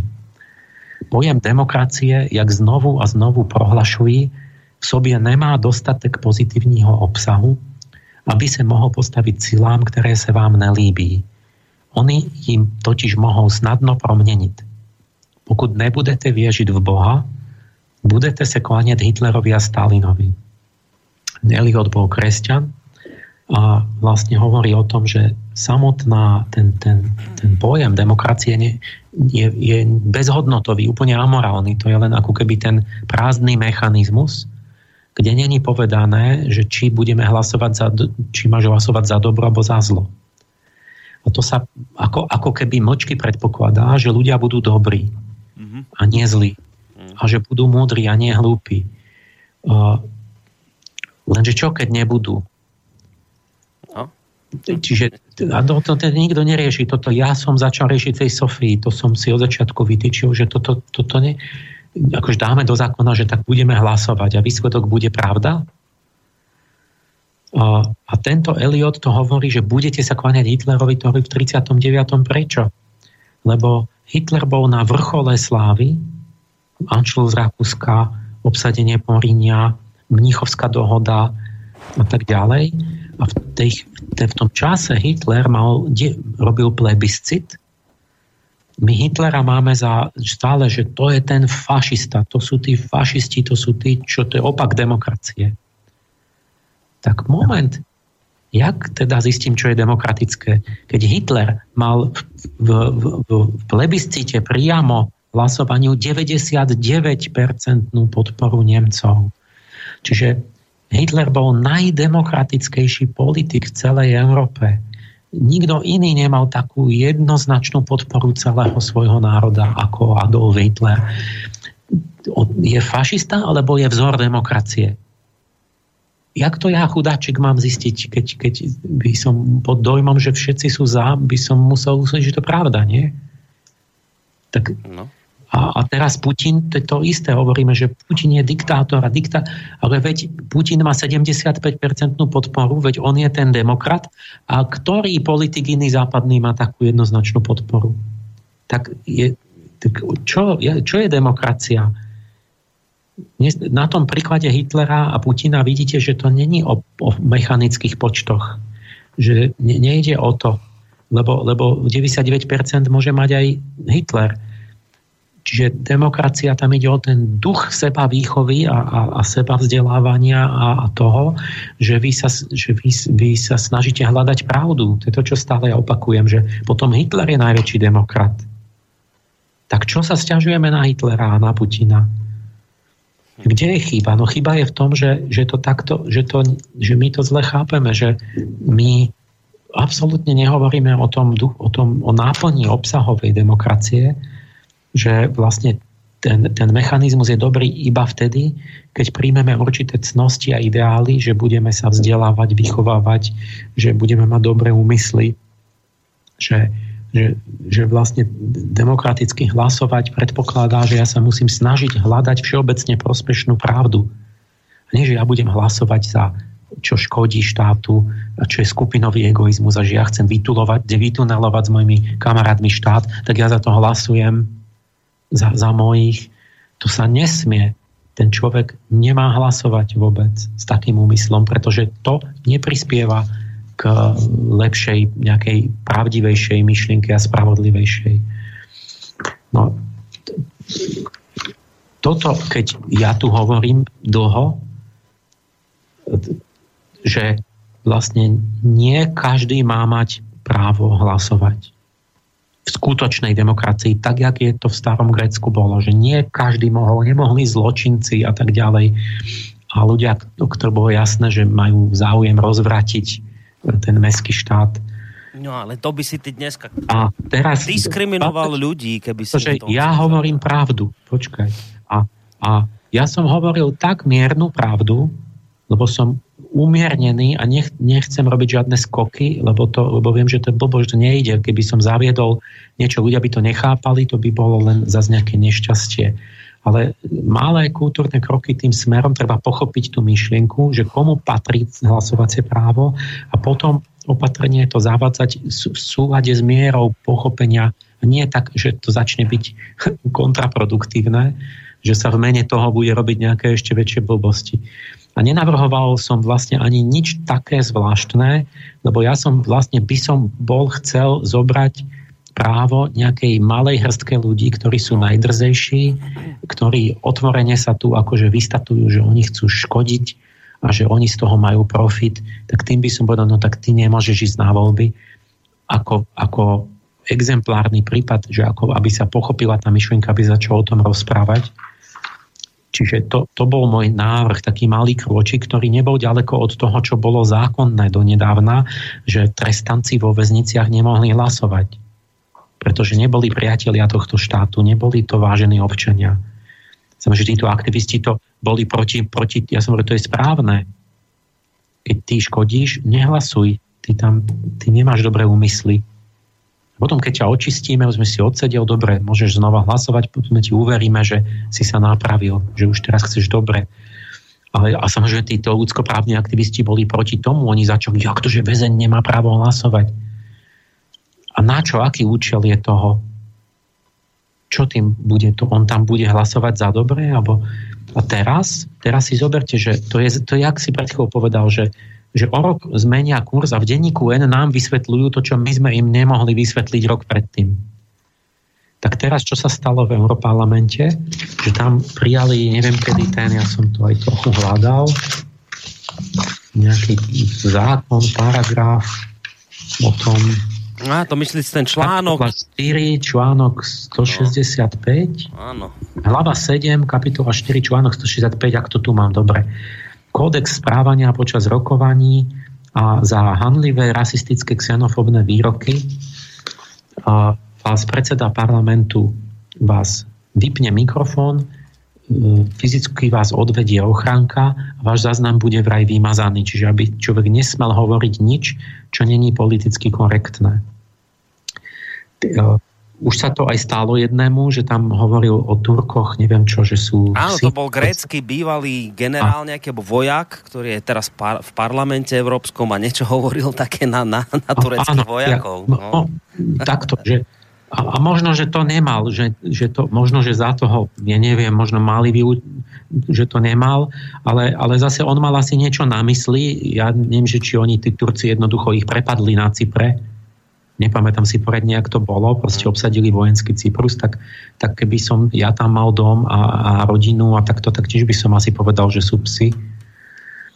A, ale povedzme, však keby to bolo na tieto prípady, dobre, lenže teraz si uvedomme, že teraz definícia, čiže, čiže ten, kto má nálepku extrémista, tak tak nesmie byť v parlamente. Bude vypnutý, vyvedený fyzicky a vymazaný jeho prejav. A teraz si uvedomte, že my vieme presne, aká je definícia extrémizmu a vieme, na čo sa to teraz začalo používať. A že polovica celej tej našej bývalej stredovýchodnej Európy, ktorá je v EÚ, tak polovica obyvateľov v tejto chvíli stratila zastup, za svoje demokratické zastupovanie v Bruseli. My už nemôžeme mať nášho poslanca. Čiže oni razom zbavili 100 miliónov ľudí hlasovacieho práva ja som navrhoval pár najväčších proste chrapunov a zločincov a oni, oni šmahom ruky teraz bavili, neviem to, koľko to je ľudí, ale veď polka ľudí, to, čo nás učili naši otcovia starí a čo sme my verili, že je normálne, tak to je teraz spadá pod hlavičku extrémizmu. To znamená, že ktokoľvek ako náš zástupca, keď tam prehovorí, bude fyzicky vyvedený von a jeho hlas sa nepočíta v Bruseli tak, tak zase sme tam, že ja keď niečo hovorím, vidíte, že je to pravda, že k tomu musí dojsť. Ale, ale keď, keby, keby som to ja robil, tak by to, to, čo som ja povedal, a dojde k, k stokrát horším spôsobom k tomu dojde teraz a teraz oni zrazu hovoria, že nemusí mať vôbec každý hlasovacie právo. Ale za akú vec? A čo je toto? Čo sa deje? Toto je ten, toto, čo nemôžem vysvetliť, čo stále, že čo tu ty o tom Michailovi stále rozprávaš? O archanieloch. Toto je ten Michael. Miliónkrát už som opakoval, že ten, tá, tá svetelná slnečná sila, proste duchovná, to sú určité princípy, zákony, to sú jak rovnice duchovné. A to som zdôrazňoval, že demokracia musí mať chrbticu. A tú chrbticu, tak to je Archaniel Michael. To sú určité myšl- princípy, zásady, myšlienky, ako to chcete nazvať. To je skoro jedno, ale musíte to dodržať, že demokracia má obrovskú výhodu, že nemáte vopred dané, že aká má byť štruktúra spoločnosti a preto sa môže diskutovať o všetkom. Lenže na to, aby ste mohli diskutovať, aby sa tá diskusia nezvrhla, vy musíte dos- dodržiavať nejaké etické princípy dialogu, diskusie, komunikácie, tak ako keď je na súde procesné právo. Že vy na súde môžete mať, obe strany môžu mať hájiť svoj názor a súd sa to má vypočuť a posúdiť, ale tá, tá metodika, ako tá diskusia prebieha toho súdu, že sa musia dodržať nejaké postupy, termíny a tak ďalej, tak tá není na diskusiu, tá je povinná, pretože keby sa nedodržala, tak by sa nedalo zistiť, kto má pravdu.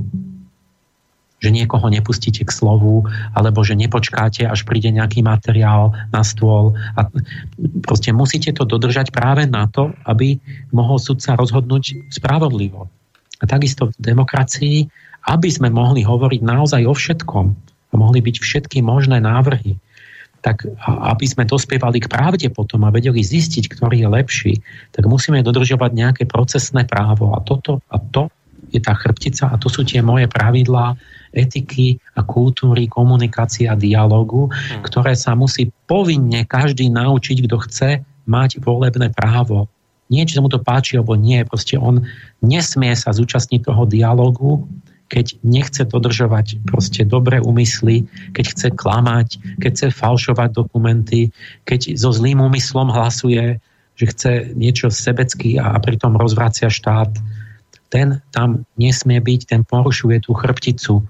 A keď, keď to dodržím, keď som tam s úmyslom hľadať spravodlivosť pre všetkých, rozvoj pre celú krajinu, keď som ochotný pravdivo proste hovoriť, ne, nepodvádzať, tak môžem potom až môžem hovoriť čokoľvek, čo som úprimne presvedčený, ale musím byť ochotný sa nechať opraviť, zistiť, či náhodou sa nemýlim. Keď to nechcem, von. Toto som, to, to je to, k čomu malo dojsť, to je to, čo chce duch času, čo chcel Michael. A namiesto toho títo ľudia teraz, pretože to tak tá demokracia nemohla byť, lebo ja keď poviem, že nemôže, tak nemôže byť. A, a, a prorok. Proste to, to ľudia nechápu, že keď proste Mojžiš povedal, že Boh chce niečo, tak, tak oni vedeli, že nemôžu proti tomu reptať. Ale keď ja dnes poviem ako prorok, že, že proste niečo musí byť, tak každý myslí, že je múdry. A preto sa to potom udeje, že vlastne namiesto Michaela je ten jeho skrivený tieň. Čiže namiesto toho duchovného impulzu vzniknú tie vytesnené, akoby freudovsky povedané, vytesnené akoby obsahy, ktoré sú zdeformované, skrivené. V tieni sú. A preto oni zaviedli, títo, títo ľudskoprávni e, neokomunisti, vlastne takisto dospeli k tomu, že musia zaviesť nejaké, niečo, nejaký pevný prvok do tej demokracie, ale toto, čo oni zaviedli, teraz si, si uvedomte tú spojitosť medzi tým, čo ja hovorím a čo oni teraz zaviedli. To je akože to isté, uh-huh. len je to skrývené Hej. a stemnené. Čiže to, ten Michael, otvorte moju knihu, spred 20 rokov. To je podstata ľudskosti. To je to, čo je všetkým rasám, národnostiam, mužom, ženám, gay, hetero, všetkým spoločné. To je to, čo máme všetci a tam je dôstojnosť, tam je proste tá, tá podstata ľudskosti a to, čo k tomu patrí, to je tá chrbtica, ktorá, na ktorej sa má točiť celá demokracia. A oni vidíte, že oni toto presne hľadali, sa to pokúšali nájsť a preto si vzali, že nejakú ľudskosť, nejakú humanitu, nejaké ľudské práva, že to musí byť niečo, čo bude ten pevný prvok uprostred tej, ten fixný prvok uprostred volatívnych prvkov v tej demokracii. Mm-hmm.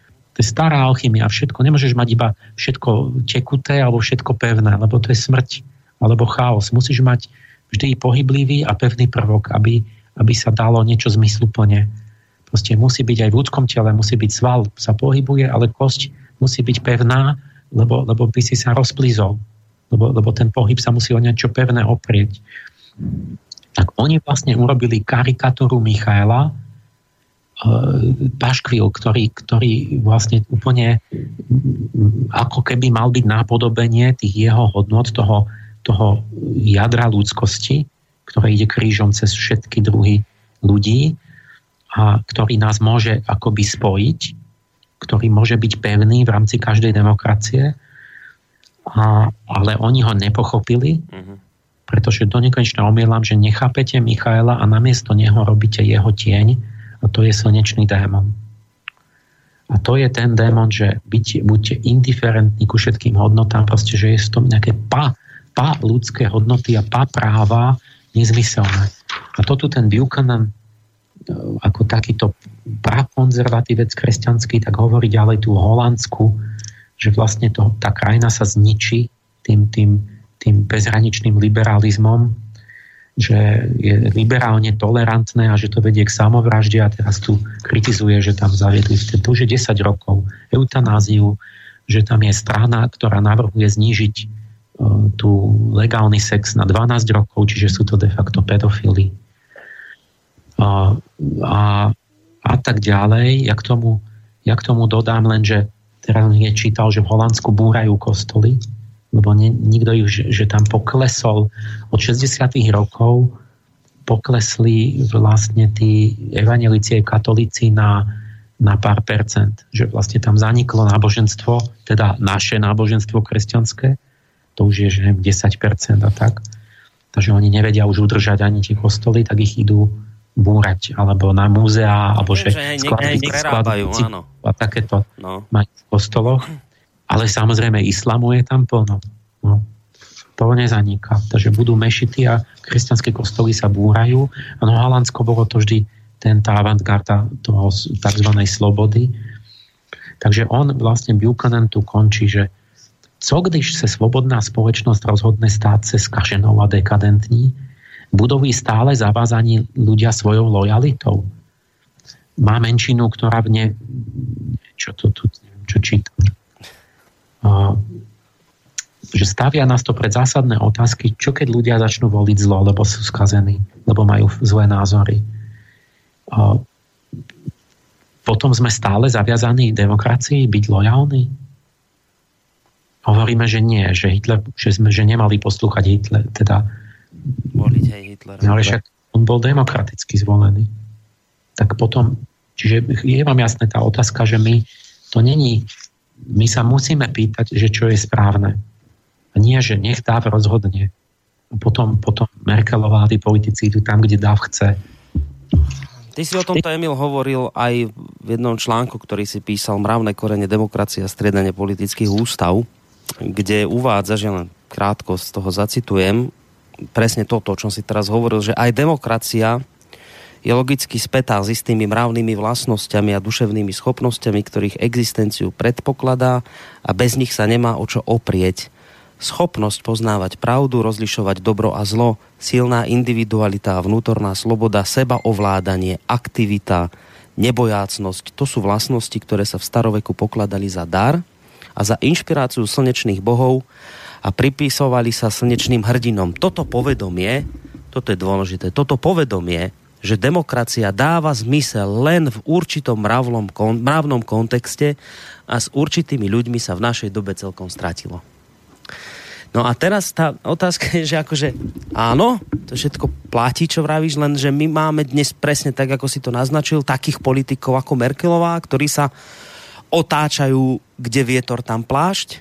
No, máme... Teraz ťa No nič, ja som len toto chcel, vieš, že, že Áno, toto všetko... Toto ďalej, že ja no. som tu be- bezvysledne hovoril, že vlastne naše vlastné obyvateľstvo upadá mentálne, mravne a tak, že sa čo len podnikať a neviem čo. Vzdelanie ide ku dnu, proste na polovicu zredukovaný obsah vzdelania za tých 25 rokov. O, a teraz to, už to bol problém, že my sme sa nechceli ako keby pozdvihovať navzájom tu, čo sme tu boli domáci. A teraz do toho príde tá migrácia a všetkých tých západných parlamentoch otvorene hovoria tí zelení a títo lavicoví poslanci, že, že my všetci, pôvodní Európania, budeme v Európe menšinou. A že oni sa na to tešia a že konečne bude tá rozmanitá spoločnosť a že tak to má byť. A, a teraz, čiže budeme, my budeme, ja neviem, bude tam 30% tých kresťanov, nemeckých a bude tam 40% moslimov a, a, a proste, neviem, Indovia a, a, a proste a tak, a, a africký, ja neviem čo. A, čiže budeme len jedna z mnohých menšín. Pôvodní tí, čo stvorili západnú civilizáciu. A teraz títo poslanci ale, dobre, oni majú peknú víziu, že bude tu rozmanitosť bude, ale títo poslanci uh, hovoria jednu úplnú koninu, čo je proste drzalož. Oni tvrdia, že bude zachovaná demokracia, že demokracii sa nič nestane, keď sa rozloží kultúrna jednota vlastne Európy. Nebude. A to kto bude ručiť za demokraciu? Však demokracia bola nesená tou kultúrou, tou výchovou tých ľudí, že my sme boli slobodní, že sme mali, boli schopní diskutovať e, pravdu, rozoznať od blbosti, že sme neboli fanatici náboženskí a tak ďalej. To bolo vydobité za tie stáročia proste v Európe. A teraz, keď myslíš, že keď tu bude niekde 60% proste saudských Arabov, že oni, oni, ne, oni neodhlasujú proste to, čo oni pokladajú za správne? Prečo by to neurobili? Prečo by nezmenili ústavu? Však samozrejme, že budú meniť ústavu, však hovorí ten zástupca tej moslimskej obce, že oni budú, že bude islamské Nemecko, že oni to chcú a že bude ich väčšina, že budú mať na to právo. A prečo by ich naši by, politici že, nepočuli v tom, keď oni budú... Ten, ten polit, on, on ten politik nám rozpráva, že tu bude vlastne zmes celého sveta, že my budeme bezvýznamná menšina, ale že zachováme demokraciu. Ale ako keď nás bude 15%? Však sa zmení ústava, nič nebude demokratická. Okrem toho, že aj keby to náhodou chceli, že ako teoreticky, že udržať demokratickú ústavu, tak to bude prakticky vylúčené. Nebude to možné, pretože nebude možné, tie budú bojovať medzi sebou tie skupiny. Bude potreba tvrdá ruka a proste to nebude možná dohoda. Sa, ne, nebude možné rokovať o ničom. Budú vojny občianské. Ale rozumiem. Rozum, tak, jak to bolo v Libanone a tak, kde sme v Kosove, sme to všade videli, tam to není demokracia, proste keď máte, keď máte armádu, ktorá proste striela na vás, tak to nie je demokratický dialog. Vieš, zaujímavé je, Emil, to, že toto, čo hovoríš, že tomu rozumejú napríklad e, moslimovia žijúci dlhodobo na Slovensku, ktorí sem prišli, ja neviem, pred 20 rokmi. Ja som tu posledne mal jedného pána z Nitry, volá sa Salah Mehager, Mali sme asi spolu dve relácie, ale nebol jediný, ktorý to hovoril, teda moslim. On vraví, že ja, ja sám hovorím nahlas, že prosím vás, prestaňte s týmto ťahaním migrantov do Európy, lebo vy sem dotiahnete ten svet, z ktorého oni utekajú. Veď ja, moslim, vám hovorím, prestaňte s tým, lebo, lebo to vlastne nič iné sa neudeje, len tí ľudia si donesú tie problémy sem, pred ktorými z tých krajín utekali. Oni, tu sa proste nič nezmení. Tu, tu, Moja reč, pamätá, že som hovoril, na čo robiť v Európe druhú Afriku? Čak Európa, buďme radi, že to mala byť bašta, sme mali udržať nejakú, nejakú úroveň a na to, aby sme mohli pozdvihnúť Afriku. Keď budeme mať sami problémy a bude tu Kongo alebo Somálsko, no. tak jak pomôžeme tým Afričanom? Tak na čo to je dobré robiť ďalšiu Afriku? A, a on, a on, ako, ja neviem teraz, či je šída alebo sunit, to už neviem, nepamätám si, on chápe, že keď sa toto tu poruší v Európe, ako to tu je, tak jeho začnú prenasledovať, lebo tu bude presne ten istý problém, ktorý bol u neho doma. Sektárske násilie. A, a to ten moslim chápe na Slovensku, čo my nechápeme, že sa to sem dotiahne a za chvíľu sa nám tu začnú v Európe mlátiť šíti so sunitami. A ten šít alebo sunit, ktorý tu doteraz žil v miery a v pohode a nepoznal, čo je sektárske násilie, alebo teda tie stáročné spory, ktoré sú medzi týmito dvomi vetvami islamu, tak sa sem to dotiahne. A, a on vraví, prestaňte s tým, lebo ja nechcem, aby to tu bolo nebezpečné ako u mňa doma. Je, jeho, jeho nepriatelia ho dostihnú aj na no? Slovensku. No. Ale my tomu nerozumieme. A ja teraz neviem, Emil, že oni tomu nerozumejú, tí naši politici, či je to jedno. Hneď ti to vysvetlím. Sme v polke relácie. Začnem hovoriť, že tie už tie moje osobné zážitky. A počkaj, zase dáme pesničku, dobre? Keď mm-hmm. že je polka relácie, dáme si pesničku a potom pôjdeme na osobné zážitky, dobre? To ma inak mimoriadne zaujíma, že čo si to zažil za posledné obdobie síce neviem ešte, o čom budeš hovoriť, ale už tuším v tejto chvíli, že to bude mimoriadne zaujímavé. Ja sa síce tak trošku usmievam, ale už si teraz viem predstaviť, že mi bude rozum stáť. No nič, necháme sa prekvapiť. Pesnička a po nej pokračujeme.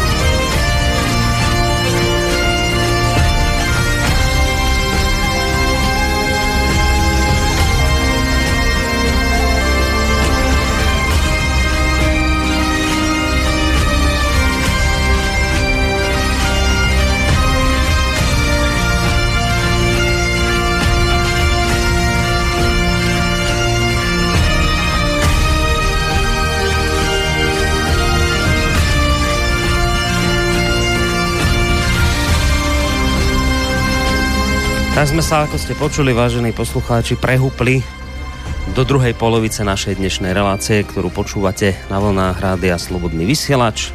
Konkrétne ide o reláciu Ariadnina Dniť. A spolu so sofiologom Emilom Pálešom a samozrejme aj vami, ktorí môžete písať maily. Vidím, že už nejaké prešli, určite sa k ním dostaneme. Ak ešte nejaké chcete napísať, dať nejakú otázku, názor vyjadriť, možno k tomu, čo sme hovorili, možno k tomu, čoho sa ešte dotkneme. Studiozavináč slobodnyvysielac.sk alebo e, zelená ikona na našej stránke otázka do štúdia. To sú možnosti, ako môžete zareagovať v rámci dnešnej relácie. No a Emil, poďme mi, nezdržiavajme sa, poďme hneď teda. Vravíš o tom, že si mal taký celkom zaujímavý rok, myslím, či koľko to bolo, aké obdobie. No skrátka, dobre, máš zaujímavé obdobie životné za sebou, tak pod nám trošku porozprávať tie tvoje osobné skúsenosti, aké si pozažíval.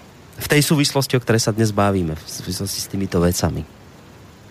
V tej chvíli, keď tí Nemci otvárali hranice v septembri 2015, keď Merkelová e, verej, pod verejnou mienkou ako si neurobila nič, a, či inak povedané zadržala tie príkazy, tak ja som bol tam, kde sa vytvárala tá verejná mienka. A síce som išiel na konferenciu občianskí aktéry v konfliktoch, ako viesť dialog na citlivé témy, hodnoty, utečenci, extrémizmus. Čiže v tej chvíli oni školili tú verejnú mienku u nás v hoteli Sorea v Bratislave, a konferencia o tomto. A organizovalo to PDCS, to je nejaká neziskovka alebo občanské združenie. Tá skrátka znamená Partners for Democratic Change, tuším. Niekde to tu, neviem, kde to vidím. No, na webe to niekde nájdete. Hmm. A, tak, a teraz dva, dvaja priatelia mi povedali starí, že choď, to sú, oni robia dobrú prácu, tí chlapci. Išiel som, som sa zúčastnil konferencie. A tam sa vytvárala tá mienka, kvôli ktoré potom je, je, je, je ten, ten pajac, tá bábka Merkelová. A, a tak vám poviem, ako sa tam vytvárala tá mienka. Ja som zase, lebo ja som nekonečne taký optimista, že som prišiel a ja som myslel, že, bude, že budeme o tom diskutovať. Že o, o tých rôznych názoroch. Ale hneď pri privítaní v tom úvode hneď prvá veta bola, že diskusia je skončená, že o ničom sa nebude diskutovať. Oni rovno oznámili, ešte ak prichádzali len na začiatku, že uh, teraz tí utečenci, čo prichádzajú a čo prídu, že veľké množstva sa tu usadia navždy. A že to je už daná vec. O tom sa nebude diskutovať a že oni nás teda túto uh, majú za úlohu vyškoliť, že ako my sa máme postarať o tých migrantov, ktorí tu proste budú. Takže prvé hneď sa prvú, prvých 5 minút som videl, že vlastne to je absolútne není o tom, že, že to, to už je dané všetko, že my nemáme čo diskutovať, že my sa máme len naučiť, čo nás oni vyškolia. Čiže takto vidíš akože náhodná mienka to, že oni to, to, to sú organizované veci, kde sa proste jednoducho naplánujú určité názory, že takto to má byť. A teraz tu tam plno ľudí bolo, No ten Juraj Mesik tam bol so mnou a teraz zahraničná autorita, vysokoškolská profesorka Karen Henderson, Univerzita z Lestru, spolupracuje s Ústavom európskych štúdií, fakulty tých sociálno-ekonomickej. A tak táto počúvam, staršia profesorka z Británie nám prišla povedať a počúvam zrazu, že, že o rasizme stále a tak že, že ľudia, jak aj v Británii, že bol taký predsudok, že Černoši sú kriminálnejší.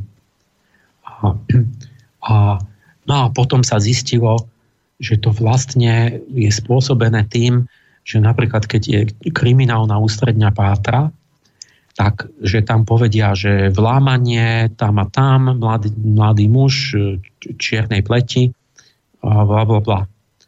A No a potom, keď ľudia ako počujú vždy pri tom zločine, že čiernej pleti a čiernej pleti, tak myslia, že asi ty, taká asociácia, je taký zvyk, že tí čierni sú zlí.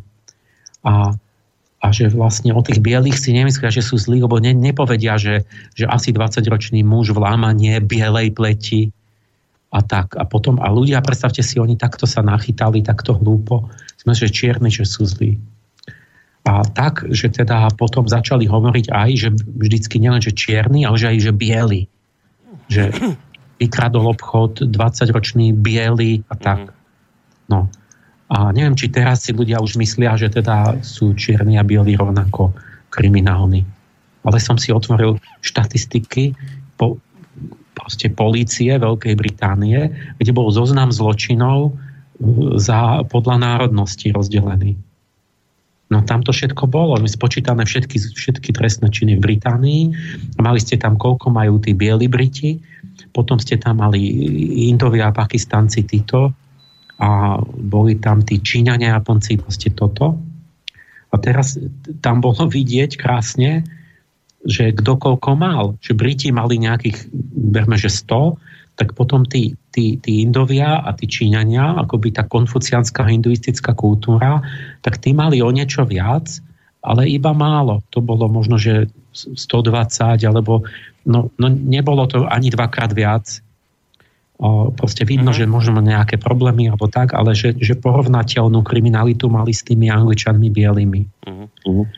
A čo, čo je dôležité, lebo, lebo z toho vidíte, že, že oni sa nestanú kriminálni, pretože by ich tam ako cudzincov nejako, nejako chceli falošne obviňovať alebo vháňali do nejakého ich zúfalstva.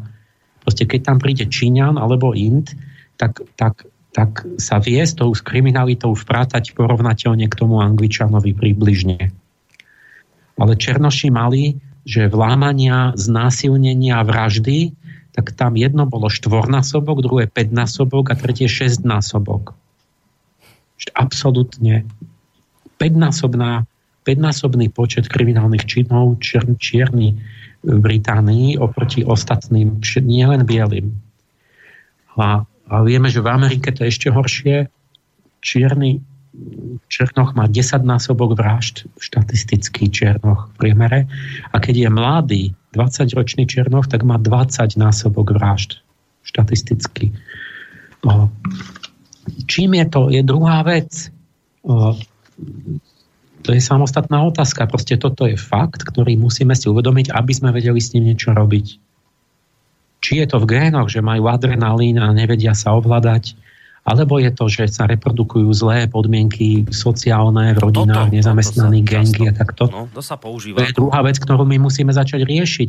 Ale určite nie je riešenie, že ja začnem klamať a poviem, že sa to nedeje, že oni nikoho nezabili. A, a, a teraz ona t- proste, ona tá tu, vzorový tutor z Británie, starší senior profesor, ktorý nás prišiel učiť a on, ona príde s tým, keď sa valia tie milióny, že my vlastne nemáme mať predsudok, že čierni ľudia z Afriky majú väčšiu kriminalitu. Že to nie je pravda, že to iba sú nejaké slovné hračky, že to my sme si robili falošnú asociáciu, sme idioti. A potom naše aktivistky stane die, dievča z, z publika, že ona chce prehovoriť.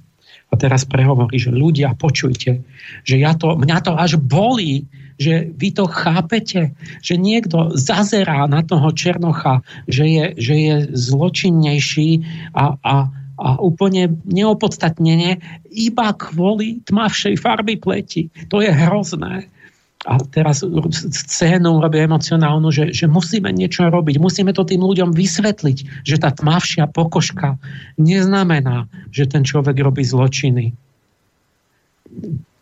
Čiže no, čo mám k tomu povedať?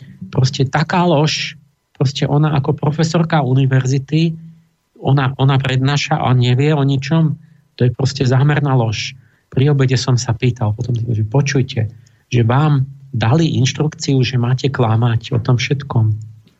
Tak niekto náhodou sedel vedľa mňa a hovorí, no áno, že povedali nám, že sa nemá hovoriť o týchto veciach. Vidíš, že to je centrálna inštrukcia, že na Slovensku sme zrušili, že sa nesmú viesť oddelené štatistiky kriminality, že aká je národnosť. Lebo sa viedli, neviem kedy, do 2006 či koľko, tak sme vedeli, že Romovia mali, teraz som to zabudol, tiež mnohonásobne väčšiu. Tak teraz sme to vyriešili tým, namiesto riešenia, že čo je vo veci, sme to ako za, len zatušovali, že sa nesmie viesť oddelená štatistika, tak teraz bude iba štatistika občanov Slovenska, bude nejaký priemer kriminality, ale nedozviete sa, že či k tomu Romovia prispeli 5 násobkom alebo 10 násobkom alebo čo. Takže my tým, že nevieme o probléme, to, toto je riešenie. Ja som hovoril, toto není riešenie, pretože tým to práve znemožňujete riešiť, tým, že sa bude klamať. A ľudia aj tak na to prídu a potom budú potom, potom ale taká nenávisť voči tým nastane, že potom ale vyženú všetkých, mm. či bol dobrý alebo zlý. Pretože my, keď tu nanutíme, ja neviem, pol Somálska, a teraz, že máme zrazu vo Francúzsku 20 násobok znásilnení a tak, no tak, tak ľudia začnú zisťovať, že čo to je zistia, že sú to tí migranti a potom, potom, bude, potom vznikne až tá rasová nenávisť, že budú chcieť vyhnať všetkých, ale potom to bude jedno. Povedia, ty si moslim, ty si tmavšiu kožu, máš tých všetkých von. A budú už pogromy, potom, potom nebudú rozlišovať, či je slušný. Proste potom to dopadne aj na tých dobrých Proste toto je absolútne idiotská proste tak politika a taktika e, organizovane klamať. No. Potom mladé naše čo tu mám ešte niečo No, ďalšia mladá aktivistka ako reprezentant mladej generácie, ktorú vyškolujú v zahraničí. Viera Pejchal sa volala možno 27 ročná, alebo tak, 26. to už to, to pejchal, to nemajú ová. Tie aktivistky, že to ona nemá to ová. Nemá, to ona, je, ona tie, tie tradičné patriarchálne hodnoty, to ona musí dať najavo v tom mene, hmm. čiže tam už vidíte tú, tú preladenosť, že ona je ako dieťa už tej, toho celého toho smeru. Hmm. Teraz ona, ona na univerzite v Ženeve študovala a sa sústreďuje na to, že že odhaluje toho extrémistu v nás. Všet, po všetkých nás sa skrýva extrémista. A, a ten sa môže zobudiť každú chvíľu. A o, o ľudských právach a slobode slova mala prednášku, tú nejakú diplomovku robila v tej Ženeve. A tu, na tú hate speech, nenávistnú reč. A teraz vysvetlovala, že treba, že oni im, že ide o to, že chcú zmeniť akoby sprísniť zákony, že doteraz extrémizmus bol, že keď plánujem ubližiť niekomu, že chcem proti niekomu niečo robiť. Ale nie keď som povedal, že je idiot alebo tak. Že teraz toto treba povýšiť to do trestného zákona, že vlastne za myšlienky a za slova pôjdeme do väzenia, keď sú nenávistné. A teda o tom bola debata. Teraz že a tam bola príklady, ja neviem, či to boli nejakí kotlebovci alebo niekto mal nejaký plagát, že paraziti na Slovensku, že vlastne neviem čo, ubližujú slušným ľuďom a tak. A že toto je príklad, za ktorý treba dať, že pôjdu do väzenia ľudia. Za, za, to, že, za to, že použili ten nenávistný výraz. A lebo, lebo to paraziti je prirovnanie ku zvieratám a to je ako dehonestujúce, tam tá ľudskosť už není, tá dôstojnosť. A ja som sa opýtal, že, že ako to teda má byť, že, že nemal by som takto, samozrejme nemal by som štvať nenávistne, mm. ale musím povedať aj pravdu. Tak som opýtal, že a Vierka, a keby tam bolo, že príživníci na Slovensku stiažujú život slušným ľuďom, tak to by bolo v poriadku? A, lebo by to nebolo, že, že paraziti. A no neviem už to tak. A to sú tie otázky, že jak to teda oni budú, že oni, oni, oni to dajú, že vlastne keď, keď poviem aj na, na cigána, že je príživník, tak, tak budem akože ten xenofób. Alebo na niekoho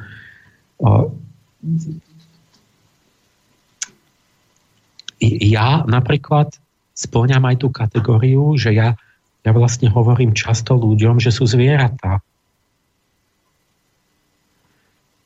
Pretože hovorí, že, že máme ľudskú podstatu, ale máme aj zvieracú podstatu. To je zase popieranie biológie. Proste my máme všetky tie, tie, zdedené púdy.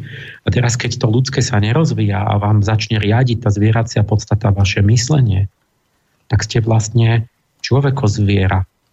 Toto zviera prevezme vedenie. Už sa púdmi a nie cťou a, a pravdou a takýmito vecami. Takže ja takto ľuďom potom rovno poviem, že ale keď ste zviera, tak nechcete mať ľudské práva. Že ja pekne splňujem vlastne tú ich definíciu, že ja naozaj chcem zobrať určité ľudské práva, keď niekto je zviera, ale ja len dobrovoľne, že keď on, chce, keď on sa rozhodne byť zviera, tak to nie, že ja mu ich chcem zobrať. Keď on sa rozhodol, tak môže. Ale keď není človek, že ja za to nemôžem. Keď chceš byť človek, tak samozrejme ti patria práva, všetky, to iba na tvojom rozhodnutí. Ale potom sa musíš riadiť tým, čo je ľudské v tebe a nie zvieracie. Čiže ja už podľa nej patrím do väzenia. Neviem, ako by toto, to, ale toto sú jemnosti filozofické, ktoré úplne presahujú. No ona ti, no, ona ti dala na, Vierko, otázku? Začal debatovať. Ja som, ja som, tam sa nedal o ničom debatovať. Ja som raz niečo tam zdvihol ruku, že ale počujte, ale že veď my, my tu, vy tu rozprávate, my, my sme tam už, oni nás už cvičili, tam boli také psychologické a také zážitkové, že napríklad dali na tabulu dva stĺpce, akoby také, že, že sú slnečkári, tí, tí tolerantní a potom tí hejteri a fašisti. A teraz sme mali hovoriť, že typické slova, postoje a takéto tých dvoch a ako keby existovali len dva typy ľudí na Zemi ja som bol celý čas nespokojný, lebo hovorím, ale však ja nie som ani jeden z tých typov. Ja nie som ten pripečený slnečkár, čo, čo je tolerantný voči zlu a ne, nespravodlivosti a, a robí ešte väčšie zlo, ale nie som ani fašista, ani nechcem nenávisť rozmnožovať. Ja chcem iba spravodlivosť, iba, iba proste nejaké mravy platné, ktoré, ktoré a, a takú tretiu kategóriu tam vôbec nemali. Musel som byť buď jeden alebo druhý. Potom sme si mali aj cvičiť, že akí sú tí fašisti, že akoby tak fyzicky si tam postavíš taký postoj so zaťatou pesťou a rozkročenými nohami, že ako, ako nenávidím, ako fašista. A potom, keď nie, že keď som si to teda vyžil psychologicky, tak potom sa musím do tej druhej kategórie k ním. Že sa budem prihlúplo usmievať a vítať môjho vraha alebo násilníka. A ešte mu usteliem doma v spálni vyhodím vlastné deti, alebo čo. Ste tam mali také dve kategórie. A ja som sa tam zmohol na to, že počujte, že som nejako, aspoň z toho obecenstva, že, že ale veď toto, vy tu sa tvárite, že ako keby, ale veď tu je problém, že tu väčšina ľudí je proti tomu a že my to tu vôbec sa o tom nerozprávame, že ľudia sa boja, že prídu o tie svoje hodnoty nejaké. A teraz tá viera na mňa potom niekedy cez večeru, že Emil, že ja nechápem, že o čom to tu vy hovoríte, prosím ťa, o jakých hodnotách, že čo, o čom vy tu, tu, tu, tu rozprávate, že to ja nechápem. A ja viem, že Vierka tak či, ako nechápe, že čo by som ti povedal, taký príklad, že napríklad, že, že máme mnoho hodnot, ale však taký ľahký ti dám, že, že napríklad my, keď niekto má iné náboženské vierovýznanie, tak ho neobesíme za to. Nepopravíme ho alebo za to, že by vystúpil, povedzme, už neprestal by chodiť do kostola, tak ho nepopravíme, že my, si, my máme hodnotu, že náboženská sloboda a my si ju chceme nechať. Nechceme zabíjať ľudí za to, že je v zlej cirkvi. A teraz ona, že čo, ja neviem, o čom hovoríš. Ty ako nevieš, ty nevieš, že v celom islamskom svete je to trestné, odpadlictvo je trestný čin, že v polovici máš trest smrti a v druhej polovici máš väzenie za to.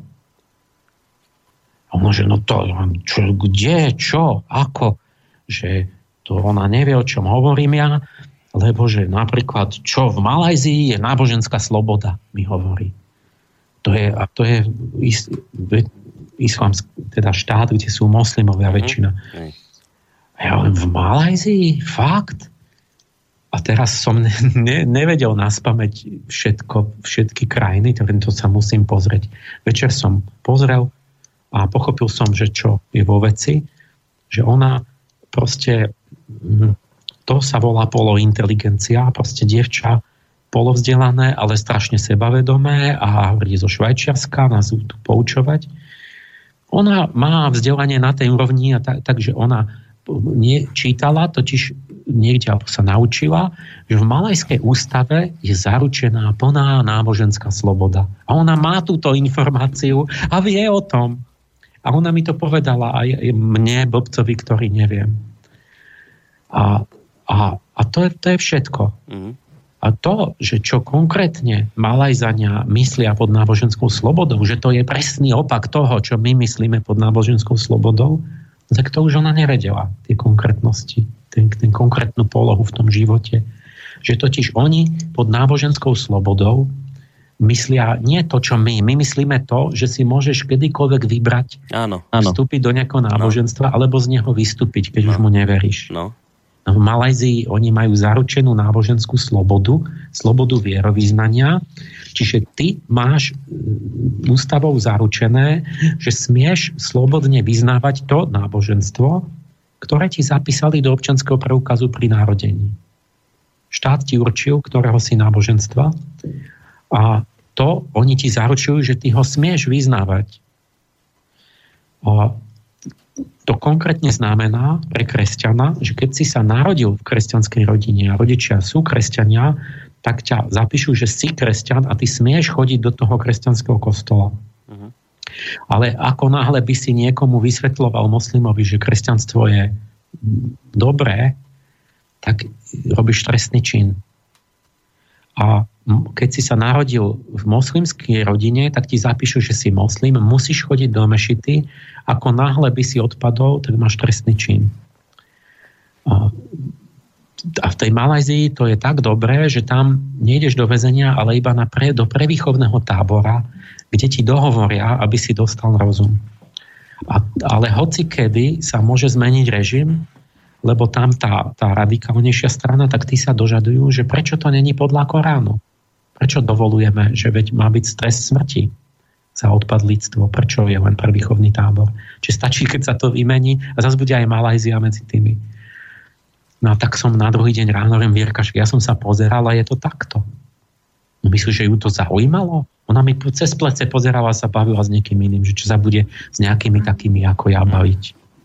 Čo ja môžem vedieť? Ona študovala v Ženeve u tých, u tých, čo si myslia, že sú najmudrejší toto takto, takto robia z našej mládeže polointeligentov. To je to najnebezpečnejšie, si myslí, že vzdelaný, ale to je ne, neúplné, nerozumie proste, čo je vo veci v súvislosti. A potom ešte dôležité, že ona, že ak si to predstavuje, že hovorím, že oni sem prídu, hovorím, ale však ten problém, že keď tu sa to prevážu, že tu bude, ja neviem, polka cudzincov, čo polka? Už teraz je to tak, že vlastne policia v tom Švedsku vo Francúzsku, vôbec nevie udržať poriadok. Proste v Marseille policia kapitulovala, v severnom Marseille pros- žiadali vládu, aby poslala armádu. Pretože už keď tam máte nejakú tisíc e, ľudí so samopalom, tak vám ne, nestačí ani celý policajný zbor. To je proste armáda už. A, e, čiže už pri malom počte sa nedá udržať poriadok a zločinnosť poriadok, tá policia je nadimenzovaná na slušných Európanov. A, celý systém. A, a táto viera mi, ja som jej vysvetloval, že vlastne keď tu prídu, že tu budú desiatky miliónov ako cudzincov a toto, že sa zmení toto všetko, že my budeme musieť zmeniť všetko od ústavy zákonov, vychádzanie na ulicu. A, a ona, že, ona proste mi povie, že že na tú zločinnosť, že, no, že keby robil ten migrant, ako keby sa niečoho dopustil, však na to je predsa zákon. A že, že ona tak naivne, formálne rozmýšľala, že, že však keby niečo robil zlé, veď nemôže robiť nič zlé, lebo však to by bol zákon na ňo a policia. No. Čiže samozrejme, že keď je jeden a keď ich je 20, no tak ich policajt môže potrestať. Ale keď máš 5 miliónov, keď, keď máš väčšinu v tom meste, tak tam policia nemôže ani vojsť. Nie, že potrestať alebo niečo zistiť. Že oni nerešpektujú súdy, nerešpektujú vládu, majú vlastných sudcov, vlastný politický systém, vlastnú eh, policiu, tí moslimovia. Oni jednoducho vytvoria štát v štáte a ty sa tam ani nedostaneš. Keď tam policaj niečo vyšetruje, nedozvie sa nič. A ona, mi, ona nás, ona proste takto mi arogantne hlúpo odpovedá, že ona vôbec nerozmýšľa nad súvislostiami ani do budúcnosti, proste len príde na myslenie, nahúčaná, dostane nejaký diplom a neviem čo, že, že ona, ona tam proste prišla z centra múdrosti, proste, kde, kde, kde ju takto vyškolili. Tak to je náhodná verejná mienka? Takto sa vytvára. vytvára. Bol tam sympatický jeden fašista bývalý, Tom, tuším, ne, mhm. neviem to meno, tu neviem, či to bol on. Mm. No áno. Z Norska. To bol ako vzor toho fašistu, čo sa obratil a teraz pomáha tým aktivistom. že to bol príbeh chalana, úprimne rozprával, že on bol taký, že nechodil do školy, proste takýto že, že nevychodil, neviem, vôbec povinnú školskú dochádzku a chodil po nejakých krčmách alebo čo, a nejakými motorkármi alebo tak, a, že bol, a, a, že, a, a zlá rodina a toto celé, tak že on nikoho nemal a že zrazu prišiel nejaký ten z toho nejakého neonaci alebo takého klubu a že ten zrazu bol k nemu ako otec a že on vtedy pocitil, že niekde patrí a takto. A stal sa fašistom. A že bol taký fanatický fašista, hovoril, že mal hákové kríže aj na spodnom prádle. A, a potom sa dostal do Južnej Afriky a tam nejak ho neprijali, alebo neviem, čo sa ocitol tam v tej, tak ne, nemal zamestnanie, alebo čo, bol tam taký mm, bez pomoci. A, a ujal sa ho jeden Černoch, ktorý mu pomohol fašistu s hákovými krížmi na spodnom prádle.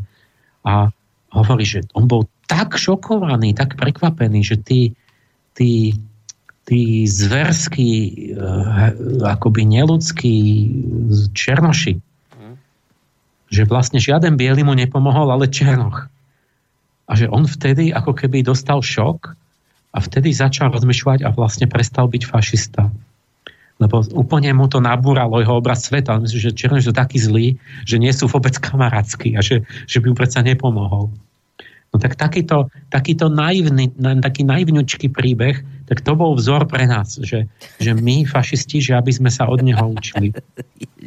Proste úplne od veci, že proste keď takéhoto, to je jeden z neviem koľkého, 100 tisíc a, a, a to, čo my máme za problém tu, tak to vôbec o tom sa nehovorilo. To, to, to čo polku vlastne východnej Európy znepokojuje.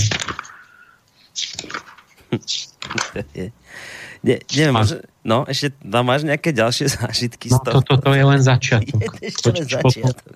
Potom, potom no. ten, ten... Bože môj. Toto teraz malo sa odvinulo ďalej.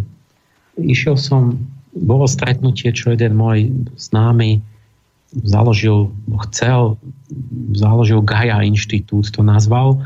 A to mal začať takou letnou školou, kde by boli prednášajúci nejaký na také od ekológie, globálne problémy a také pre študentov. A mali sme pracovné strednutie, kde možno nejakých 10 tých prednášajúcich, že každý na tej škole by mal povedzme jeden deň a tak. Ja som tam mal byť a nejaký ďalší bol tam aj Edo Chmelár medzi prednášajúcimi a aj pán Dušan Ondrušek. A tam som sa stretol s Ondruškom, ktorý je zakladateľom a takým senior tým tútorom toho PDCS. Čiže ja som sa o pár mesiacov potom stretol vlastne so zakladateľom tohto. Lebo tam som nemohol, tam nebolo s kým rozprávať. Tak som vlastne potom, jak sme odchádzali, hovorím tomu Ondruškovi, že počujte, ja som bol na tej vašej konferencii, že Videl som, že tam mne, mne mi to doporučili, že robíte dobrú prácu. Videl som, že tam aj robia asi dobrú prácu, aj idealistickú a, a určite aj nejakú dobrú. Tam bola skupina jedna, čo chodili do Tunisu, školy ľudí komunikovať a tak. A, a, a áno, mali aj dobrý úmysel, aj, aj to bolo určite aj kladné, ale, ale neuvedomovali si, že zároveň sú súčasťou nejakej indoktrinácie a že to šíria spolu s tým. A, hovorím, no ale iné veci sa mi nezdali, akože vôbec, že sa mi zdalo, že to, to, to není možné takto, ale že ja by som chcel s vami, že keď vás môžem na kávu pozvať, že vedieť, akože jak to vy vidíte, že, že jak to chápete, že prečo, či myslíte, že to je dobré, alebo alebo že, že jak sa na to vydívate, že mňa to zaujíma. Ja som ho úprimne pozval na kávu s tým, že som položil otázku, že ja chcem vedieť, že ako to vidí on ako zakladateľ, že čo sa deje na tej konferencii.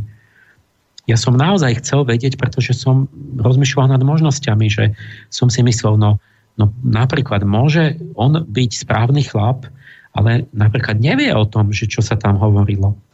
Alebo je správny chlap, vie o tom, ale, a, a povie mi, áno, no malo by sa to zlepšiť, ale ja to neviem, že mám tam rôznu kvalitu a neviem to hneď urobiť dobre, ale že chcem to zlepšiť. Alebo, ja neviem, môžu byť rôzne odpovede by boli. Alebo mi povie, že my sme presvedčení, že toto je dobré, lebo takto a takto si myslíme, že to povedie ku kladnému výsledku. A, a, a na poslednom mieste by bolo, no áno, robíme to, som si plne vedomý, že tým rozvraciame svet a chcem uškodiť Proste tam bolo veľa možností a ja som naozaj chcel vedieť, že čo mi on povie. Samozrejme, že on nebol, nešiel na kávu so mnou, a, ale nastalo iné.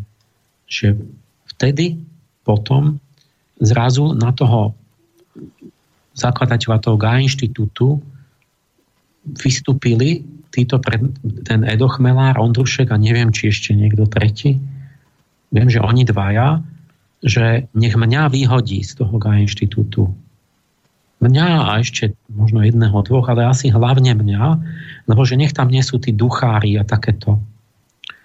A že, že oni nechcú s takými prednášať. A ten, ten vedúci im povedal, ale že to není žiadna, žiaden špiritizmus, že to, to, to je seriózny prednášajúci, že to nie sú žiadne nejaké výmysly alebo niečo, že nič také tam nebude.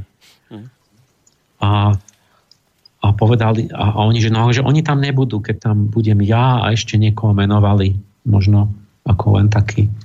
A, a, a on im hovorí, že tak to je mi ľúto, že keď nechcete prísť, nemusíte. A to, že je chalan, ktorý ma pozná dobre, a, a teraz oni, oni sa rozčulili, že Edo Chmelár sa, sa rozčulil, že, že čo? Že vy kvôli nejakému niekomu proste pochybnému, že vy nás osobnosti radšej vyhodíte než Páleša. Hmm. Že to čo je? A, takže on, on vlastne, oni odišli z toho, z toho inštitútu, že tam nebudú prednášať, hoci to slúbili, je už bolo dohodnuté, nič im dovtedy nevadilo. Mm-hmm. Ja si na to spomínam. Keď to teraz v ten víkend, kedy sa to stalo, tak pondelok ráno ideš na poštu a v Bratislave nie, ten víkend sa niečo stalo, čiže niekto niekomu volal a niečo vybavoval a, a daňový úrad v pondelok ráno napísal, že daňová kontrola na moju neziskovku. V stredu, to sú tak ide pošta, keď to povedzme podali pondelok večer, alebo čo, alebo útorok ráno, v stredu mi prišlo predvolanie na ždaňová kontrola. Hm. Neziskovka, že to. Čiže teraz kto to bol? Ja nemôžem povedať, že to bol Ondrušek, alebo Chmelár, alebo niekto. Prečo? Lebo lebo ja jednak neviem, či tam, kto tam všetko bol, kto tam ešte možno bol nejakí ďalší ľudia v tom. Uh, neviem, ktorý z nich to bol. Nemôžem ani povedať, že to musel byť niekto z nich, ale niekto z tej skupiny to bol s pravdepodobnosťou 99%, alebo dokonca 99,9, lebo keď si to vynásobím, že za 20 rokov som nemal kontrolu a teraz mi príde kontrola to je za 20 rokov to je asi 6 tisíc, 7 tisíc dní. A príde mi kontrola presne na deň vtedy, keď sa odohrávalo to, ten, ten konflikt. Že oni odišli, lebo, lebo ten nevyhodil mňa. Tak, tak to musela byť tá skupina vlastne štatisticky. A tak som bol na kontrole, tam mi potvrdili, že to bola kontrola na podnet, mm. že niekto udal, ale oni musia to musia držať v tajnosti, Jasné. nesmú hovoriť, že kto. Áno. A boli veľmi milé tie, tie páni, alebo hovorili, že viete čo, že vybavujú si ľudia osobné účty, tak to, že my vieme a že my sme povinní každý podnet vždy prešetriť a, a pozrieť to. Uh-huh. A, a, takže všetko bolo v poriadku. A no, to znamená, že niekto z nich a toto bola prvá akože akcia, to bolo v máji minulý rok a druhá akcia, o ktorej ja som nezbadal, pretože nečítam tie správne noviny, to som zistil až v septembri. Zistil som to tak, že priateľka, ktorá vedie novú Akropolis, to je tak akože filozoficko, taká vzdelávaco organizácia, nejaká do, taká, taká sa, samo vzdelávacia, tak a po, po celom svete, založil to jeden Argentínčan, Livraga, a tak ona, som sa s ňou stretol počas a hovorí, ty nevieš, že sme boli v novinách spolu. Kde? No denníku N. A čo? No bol článok o tebe a o mne, že s nadpisom, že šarlatánstvo otvára dvere fašistom. A Peter Morvaj, redaktor no, denníka N.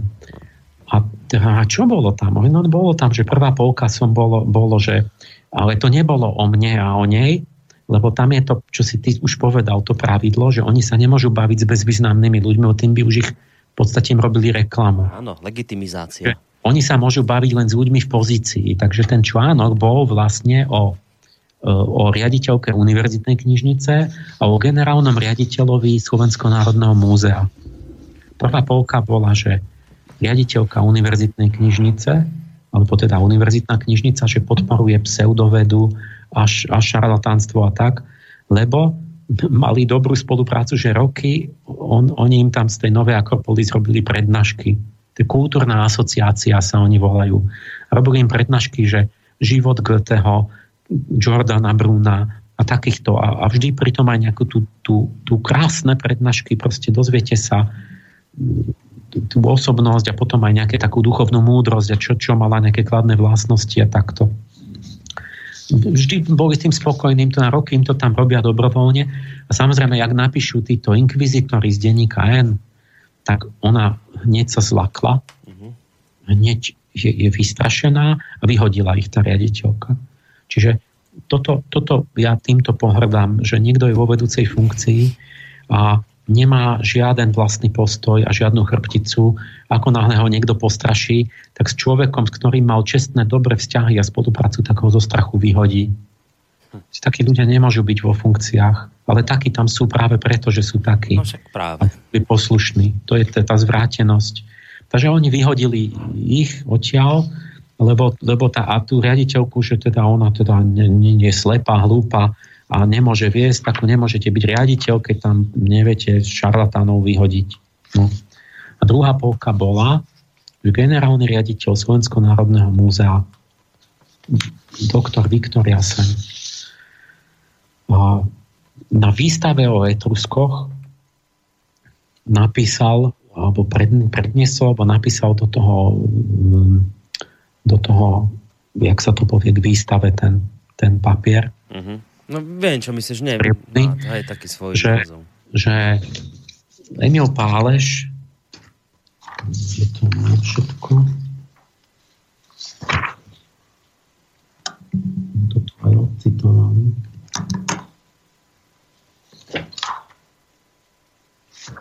Národné múzeum a anieli. Výstava o Etruskoch napísal, že Emil Páleš, ktorý sa viac ako 20 rokov zaoberá a tak ďalej vo svojich prácoch, prácach ako prvý prezentoval evidenciu o štatisticky nenáhodnom synchronnom a periodickom charaktere vln tvorivosti v celosvetových dejinách a že ja som teda urobil dobré práce o týchto kultúrnych epochách a o, o, aj o tých etruskoch a, a tak. Čiže za to ma pochválil. A to nesmie. Lebo keď niekto je vo funkcii, že riaditeľ niečoho, tak nesmie chváliť ne, tie osoby, čo sú na indexe. A, teraz ho jeho za to napadli, že somár a tak. A prečo? A čo robil zlé? Za to, že o Etruskoch alebo že nejaké kultúrnu epochu popisujem? Alebo že, že, že kedy bola ktorá? Alebo čo? No a teraz píšu, že, že problém je to, že, že falešová angelológia nie je veda. A proste samé somariny, angelológia není vôbec moja, to je stredoveká teologická disciplína. Každý vie, že to nebola nikdy veda. Ale to neznamená, že ja nemôžem robiť okrem toho vedu, keď sa zaoberám stredovekými anielmi a neviem čo. Religionista je vedec a zaoberá sa Apolónom na Olympe a, a čo robil Zeus a tak. Nie preto, že tomu verí naivne. To je predmet výskumu, nie že predmet viery. Že by ten religionista veril, že rusálky sú, sú, sú v jazere, ale, ale, ale skúma proste prírodné bytosti, folklór a neviem čo. Proste idiot, ten Morvaj. A teda, že toto, teda, že problém je, že ja vlastne tým, ty povedal, že to je kvázi vedecký jazyk, že štatisticky synchronné periodické vlny tvorivosti, to je kvázi vedecký jazyk pre neho. Neviem, čo vidí na tom kvázi vedecké. Že, že teda problém je v tom, že ja vlastne tým celým chcem povedať, že existujú anieli. Teraz píše, ja, a, a, a teda a z nadpisu chápete už, to ste si mali z nadpisu nejak domysleť, že keď teda tí anieli, že to vlastne je fašizmus. Anieli sú fašisti.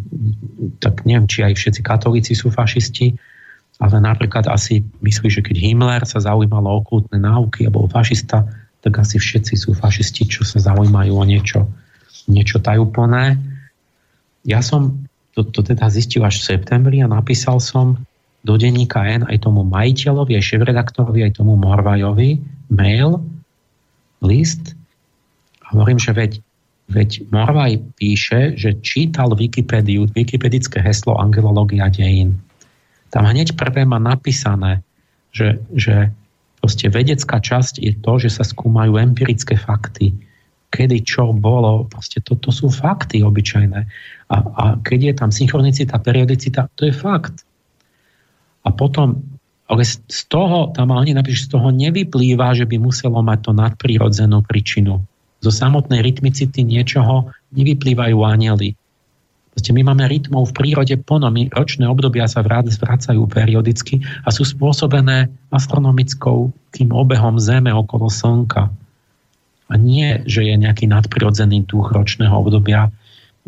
Proste to, toto má všade tam mal rovno napísané, že to, to, to je proste chybná abdukcia. Uh-huh. To, či existuje, to je samostatná otázka teológie, filozofie, mystiky. Mystik, keď sa stretol s anielom, môže povedať, že má zážitok, že on osobne vie, že, že proste žije s tými anielmi, ale ja som nikdy, ja nerobím žiadne takéto koniny, akože falošnú logiku, že poviem, že keď je niečo rytmické, tak to musí mať aniela. Aj, aj voľby sú každé 4 roky a hoci čo máte rytmické, to ešte není, to je len proste, to preto máme viac tých hypotéz, preto sme navrhli, že aj fyzikálne príčiny, kozmoby fyzikálne, proste slnečný vietor periodicky, slnečné cykly, že, že môžu prispievať k tým cyklom a toto všetko skúmame a všetko je to otvorené do rôznej miery. Čiže a on to tam čítal v tej Wikipédii. Čiže ja som im napísal, že on nie, že sa míli, že to je založené na podvode, lebo on videl, že môj názor je iný. A že to, čo on tvrdí, že si vymyslel, že to není môj názor, že v mojich prácach stojí opačné. A tak hovorím, že to, to napísal úplný opak toho, čo čítal. Že nesmiete tvrdiť, že moje odborné závery sú, sú, sú presným opakom toho, čo ja sám publikujem ako moje odborné závery, keď ja som povedal, že záver je nie že, že samotné skúmanie rytmov môže mať rôzne príčiny a nemusia to byť nevyhnutne anieli, na to treba iné ešte úvahy urobiť, tak, tak on nesmie tvrdiť, že ja som opak, lebo to je proste klamstvo. No a, a tak ďalej. A po, no, no proste samozrejme, že mi neodpovedali vôbec, oni vôbec nedajú žiadnu odpoveď. No, samozrejme, že mi vyčítal aj to, že to je, že, že, že, že zistil, že aj som v slobodnom vysielači a že to je tiež teda už vizitka, že tu zapadám medzi tých hostí. Takže ja, ja si to zlíznem za to, že, že som v slobodnom vysielači, lebo, lebo mi nalejú, mi otrepú o hlavu všetky blbosti, ktoré tu narozprávajú iní. Mm. No, sam, takže oni nič to, to neodpovedia, to oni vôbec sa nebudú. Ja som si ten list povedal, ten môj, že už ani to nedám na web, že už proste ma nebavia tieto spory. A keď ma nahnevajú, ho tam dám. Musím že keď mi neodpoviete, bude to verejný list. A, a čo píše na záver, že teda ja som zodpovedný za Kotlebu a jeho fašistov. Píše, že nejakú mieru zodpovednosti za úspech Kotlebu a jeho fašistov nesmie všetci. Ale ľudia hlásajúci pseudovedy, ktorí napomáhajú tomu, že sa pavedy stali spoločensky priateľnými a aby sa zotrela hranica medzi vedou a pavedou, však majú na Kotlebovom vzostupe vinu skutočne veľkú a priamu. A to, že on tam videl v tej Wikipedii, že že vedecká obec potvrdila moje tézy.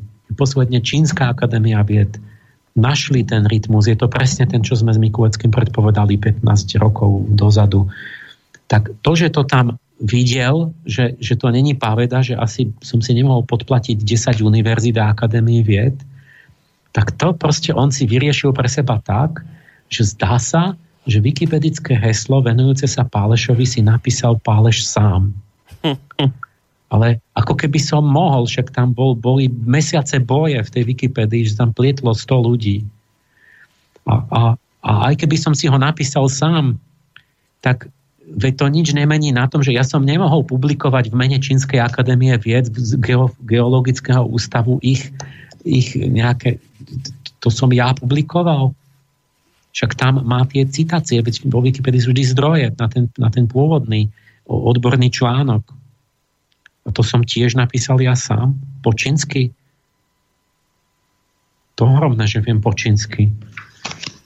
No, a teraz, keď prejdem k tomu, že Čiže toto bol výsledok toho PDCS, že ma udali a že si objednali očividne zase na 99% nikto z tej skupiny, že prosím ťa, ty napíš niečo proti nemu. Čiže namiesto dialogu, toto sú oni. Toto, že úprim, len úprimná otázka, že ja chcem vedieť, že, ako, že a, aké je ich zmyšľanie, že sú presvedčení, že to je správne, čo tam školia. Ja som sa naozaj pýtal úprimne. Samozrejme, že žiadna komunikácia, iba protiúder, pomsta, zničiť. Toto sú tí naši demokrati v úvodzovkách. No. Keď sa vrátime k tomu, jak si ty sedel u Havrana a tam sedel Šimečka, vážený súdruh Šimečka, ktorý sa tváril, že keby som nevedel, keby som ne, nezažil tam pár mesiacov predtým toto, tak by som mu uveril, že aký on je poctivý novinár. Veď on sa tam dušoval, že vy v tom slobodnom vysielači, že tam máte blbosti, vám rozprávajú, lebo nemáte tú kvalitu a takto. A, a áno, a, a, a nemáte, lenže, ja to vrátim sa k tomu, lenže máte aspoň dobrý úmysel. A oni sa tam tvárili z RTVS, sedel jeden, nejak sa volal. Dobšinský. Dobšinský. Či jeden pokrytec a Šimečka druhý. A Šimečka sa dušoval, že to my, tí mainstreamoví novinári, keď niečo publikujeme, tak to musí byť spolahlivo overené, najmenej z dvoch zdrojov veľmi serióznych. To my by sme si nedovolili. A čo je realita? Že na objednávku, zákernú objednávku si objednajú lož a úplné sprostosti a denní gen to napíše a ešte aj keď to zistia, že, že, to, je, že, že to je som, že čo napísali, tak sú tak arogantní, že nedajú vôbec žiadnu odpoveď. A Šimečka je tiež redaktorom denníka N. Všetkým im je to jedno tam lúhal u toho Vavrana. No myslíš, myslíš bezcharakterný úplne. A z RTVS sú akí? No teraz som to zažil dnes. Dnes som to zažil. Čo už bolo neviem koľkatý krát, už aspoň 10 alebo 15 krát, stále sa opakuje jeden a ten istý príbeh. Že nejaký redaktor z televízie alebo z rozhlasu teda štátneho, je nadšený, doporučia mu to čitatelia, zistí, poznáme sa. Uh-huh. Poďte urobiť, čak to bude a to výborne. Predposledný, ja už sa ani nepamätám, kto kedy, to už je 15 rokov tak. Viem, že pred 15 rokmi už to bolo tak, že ma generálny riaditeľ rozhlasu ma požiadal sám, že nech robím relácie pravidelné. Lebo od priateľa, od ktorého kupoval byt, mu to, ten mu to povedal. Tak som prišiel, no dobre, ja som ochotný, ale ja pod, chcem nejakého moderátora, ja sa môžem rozprávať sám so sebou, že dáte mi tam nejakú hus, ktorá nevie ani, je proste úplne mimo, že proste to sa nedá potom a že keď to mám robiť tú prácu a že to musí nejak poriadne dohodnúť a tak nie, že tak halabala. Tak on že áno, pripravte, pri, tak ja pripravujem, tak a potom to, potom to išlo tomu programovému nejakému oddeleniu a ten programový vedúci ma teda, mi poslali list, že príďte, zavolal ma a, a teraz a, a, a oni teda sa rozhodli, že ja nemám byť teda takto zavolal ma. Ja som myslel, že sa ideme baviť o tom, že ako to budeme robiť, ale on sa chcel so mnou baviť, že ako to nebudem robiť. Ale nie, aby povedal normálne, že, že my niečo máme taký problém, aby sa o tom dalo to riešiť. No ešte tak začne okolo niečo, nejaké Takže vlastne som nechápal, že čo on stále akože tak nekonštruktívne rozpráva. Že poďme k veci, jak to budeme robiť, keď ste ma, že vy ste ma zavolali, že mám robiť relácie, nie ja. A zrazu tam bola taká koželová, taká, taká moderátorka. Uh, proste tí, tí, tí moderátori, to je úroveň proste ženičky všelijaké a ona tak zrazu vyblafila na mňa, a čo vy ste, čo si vy myslíte, že čo vy ste, aká nejaká osobnosť tu, alebo čo, že to by každý mohol v rozhlase akože tu rozprávať a si myslíte, že vy nie ste žiadna osobnosť. A ona mi to povedala normálne na rovinu, ste, ale lenže ona vlastne už nepochopila, že nie, ja som, ona, ona sa, ja hovorím, počujte, vy si robíte zo mňa srandu, vy ste ma zavolali, dali ste mi prácu, nič ste mi nezaplatili a teraz mi hovoríte, že ja nie som osobnosť, že ako keby som sa ja z ulice tu bol napchal a táto nejaká panička mi tu povie, že čo vy tu chcete, že to každý by mohol prísť. Aj Dežo z ulice. Na čo ma tu voláte potom? Čiže ona už nevedela o tom, že to generálny ma zavolal. Čiže on, on, on ma posunul nižšie a on ešte a nakoniec ten, ten, ten dole, tak ten bol ku mne drzý, že, že čo, čo ja tam chcem mať relácie, že prečo ja, že kto som ja. Mm-hmm. Tak to, to už, to, a teraz odtedy to je tak stále. Potom predposledný bol nejaký redaktor, že sú rozhovory cez polnoc na teatrojke. Tiež to kolegyňa, ktorá pracovala v televízii, že však s Pálešom úrob. A to malo byť nie o angelológii, to malo byť o umelej inteligencii či o tej počítačovej práci, čo som robil predtým, čo som to pripravil. Pútavé veci, zaujímavé. A všetko, čo je fajn, fajn, fajn, dobre. A keď už oni to odovzdajú v nejakom štádiu na to nejaké oddelenie cenzorské, kde to zistujú akoby kádrovo, že či smie ten človek do médií, tak tam vždy zistia, že pálež nesmie a tak vždy a zrazu potom príde ten redaktor vždy a začne hovoriť tak čudne, ako keby stratil rozum. Že máme technickú poruchu v štúdiu, že niečo sa stalo, ochorel. No. To isté bolo s Havranom. No. Najprv sa zdalo, že ja si veľmi vážim vašu prácu, tak potom zrazu nič a potom zlomil som si ruku a bla bla. Ne, ne, nepovie normálne, že viete čo, nedovolia mi to, nemôžem, nechcem prísť o zamestnanie nechápem, že na čo ešte aj klamu. Oni chcú, aby ešte bol pekný, aby, aby nemusel nič vysvetľovať. A to isté som mal teraz, že pred týždňom zavolá mi redaktorka z noč, tej Nočná pyramída sa to mm-hmm. volá. No, no, no. To je slovenský rozhľad. Na Slovensko. Áno. Že chceli to od nej čitatelia a tak ďalej, tak sme sa, tak dobre, ja budem rád. O, prišiel som za ňou, knihy som jej dal, vysvetlil, porno, zapísala si, úputavku sme nahrali, dohodnutá vec, piatok to malo byť, budúci. A teraz ešte hovorím kamarátke, počuj, že niečo sa stala, nejaká porucha systému, že mňa zavolali do nočnej pyramidy, ale to som zvedavý ešte, že či nepríde ten zákaz deň predtým, alebo tak. Že to bude zázrak. Samozrejme, že včera mi volá, že pán Páleš, že neberte to osobne, ale že to, ne, že, musí, že to nebude tá relácia. A a teraz, nie aby mi normálne, ako keby ja som prvýkrát to zažil, že by mi normálne povedala, no že viete čo, to, oni mi, to mi nedovolia, že to by som mala nejaké poťahovačky, že ja nech, nebudem sa predsa za vás s kožou na trh alebo niečo sa za to zastávať. Tak, tak a začne mi rozprávať, viete, vy ste taký odborník, že to ja by som vám ani nebola partnerka na úrovni. taká skromná. Chápeš? No. Nerozprávajte mi toto, že to ste vedeli od začiatku, že nie ste odborník na to a že my nie ste partnerka a okrem toho každý, v každej jednej relácii, keď tam máte chemika a jadrového fyzika, tak to ste mu partnerka, alebo nejakého biologa, však nikdy nie ste partnerka, vy ste moderátor. Však si mohol povedať, že ti to nevadí, že, že jasné, že to, to, to není v mojom prípade teraz nové. To je vždy, to máte tak vždy, nie? Tak mi povedzte, o čo ide, čo sa stalo. Ja. Tak hovorí, že no, že tam na tom oddelení nejakom, či to volajú dramaturgi, alebo že niekto tam je, kto zistuje že či smie, nesmie, tak, tak pretože oni sa pozreli na internet a na internete zistili niečo, že, že niekto je asi proti mne, že hovorí, že ja to som, neviem čo, tam či to potom po tom internete popísané, všelijaké tie nezmysly. A, a teraz ona bola, takže, takže vlastne a hovorím, že to vám za... Nie, že to bolo moje rozhodnutie, že aby nemusela nikoho akože... Ale zároveň povedala, že no oni sa pozreli a tak. A že ona sa teda rozhodla, to je tá autocenzúra, že oni doporučia, že to by bolo pre ňu zle, keby mňa mala tam a ona sa samostatne rozhodne, že, by, že ma tam nechce, lebo by, by mala zle. Takže to je, to je slobodné rozhodnutie autocenzurovať sa.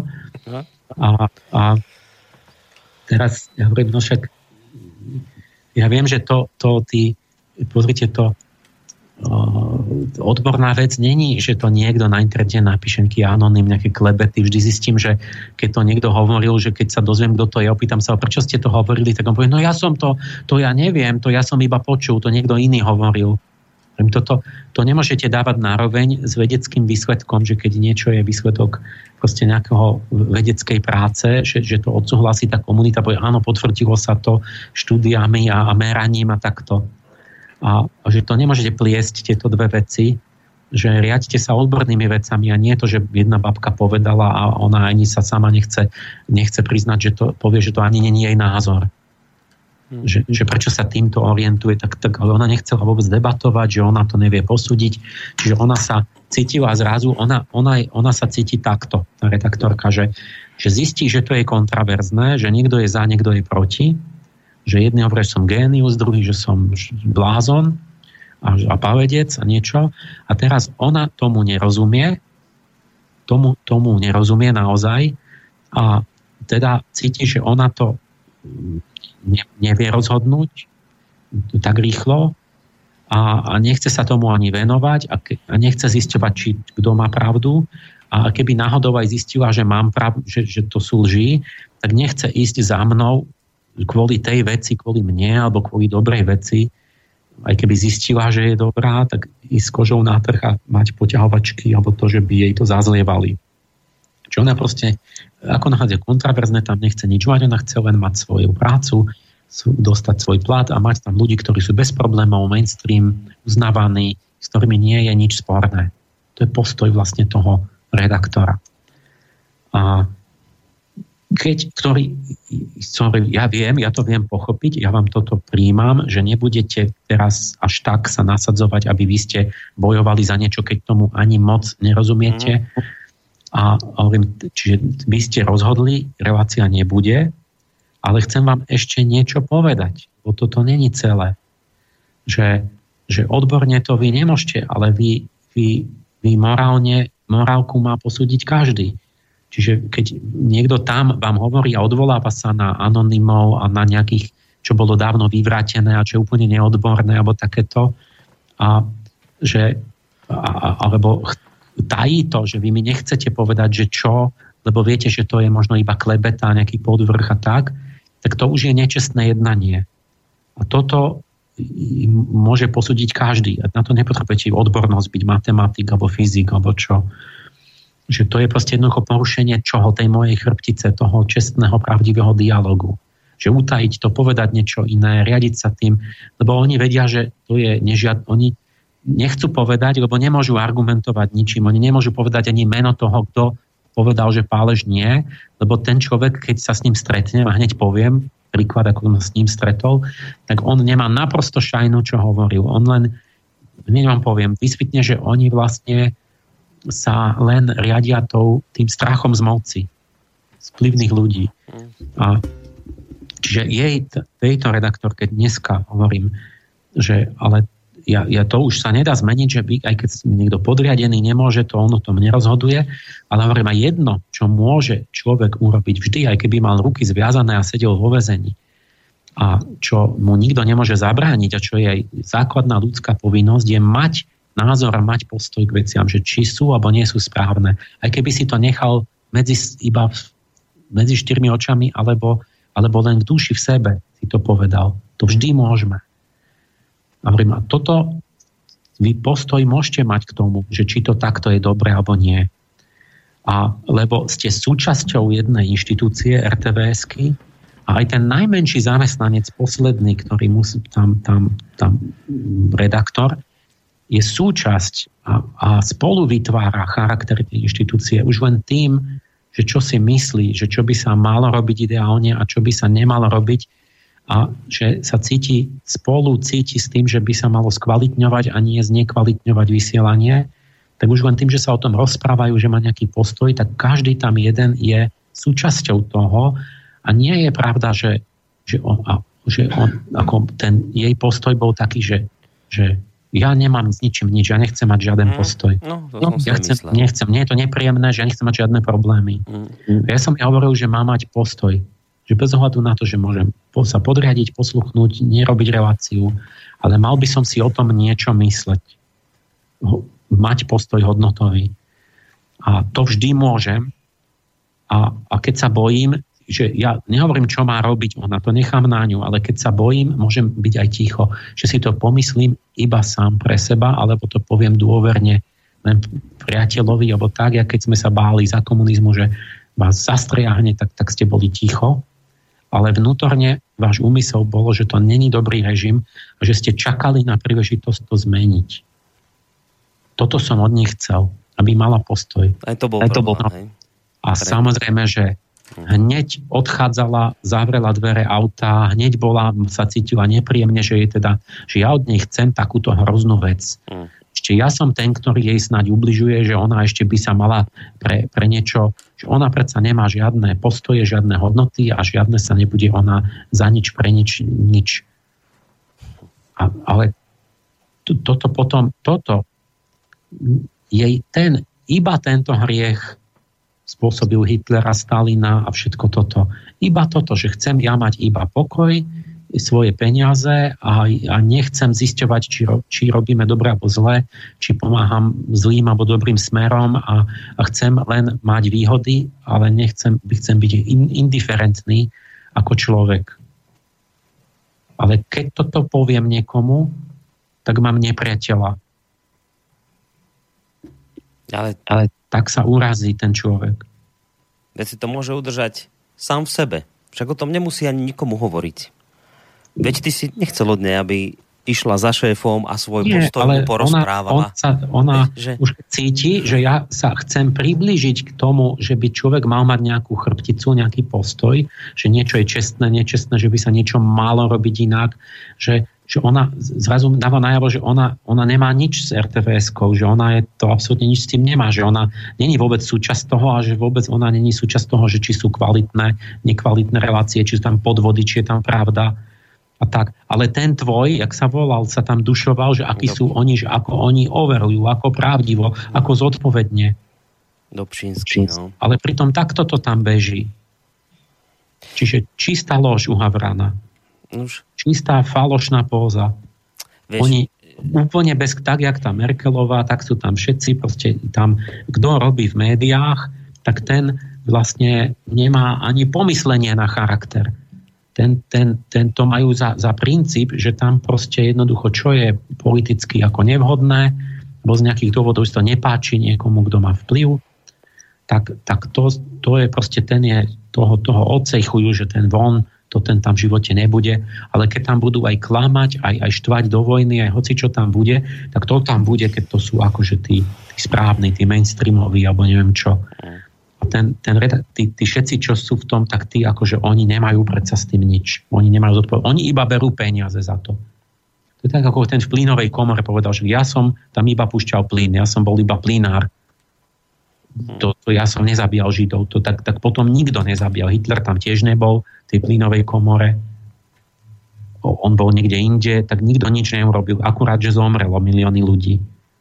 To je tak, takto, to, to je ohromné. Nikto není za nič zodpovedný, ale, ale výhody z toho chce mať. Mhm. No, len toto chcem možno k tomu dodať. Jednak, keď si najskôr spomínal tú prvú konferenciu, kde si bol, kde teda vás školili, ako máte správne vítať uh, migrantov a čo je v poriadku. Nuž, keď sa pozriem do tej knihy, ktorú si v úvode um, spomínal, ako sa teda Merkelová rozhodla, rozhodovala, tak okrem iného sa tam píše, že postupom času sa ale začala nálada v Nemecku meniť Naj, najskôr na okresných a miestnych úradoch, kde mali na starosti konkrétne problémy spojené s utečeneckým prílevom, nájsť ubytovacie priestory, zabezpečiť pre utečencov strávovanie, tlmočníkov a podobne. Potom začala mať verejnosť strach z islamizácie Slo- e, Nemecka. Tá, tá verejnosť, ktorej sa predtým Merkelová bála pred ňou zavrieť dvere, lebo tá istá verejnosť ešte predtým tesne vítala migrantov. Tak tá istá verejnosť, potom neskôr, keď už začala tá migračná vlna prúdiť do Nemecka a prišli prvé dôsledky ich vlastného rozhodnutia, tak táto istá nemecká verejnosť začala mať strach z islamizácie. 70% utečencov boli mladí muži, takmer všetci moslimovia a ľudia si začali klásť otázky, či a kedy za nimi prídu manželky, respektíve celá rodina a aká bude ich celková budúcnosť pesimistickú náladu zrazu začali podporovať do istej miery masovo-komunikačné prostriedky, na sociálnych sieťach sa rozmohli kritické komentáre.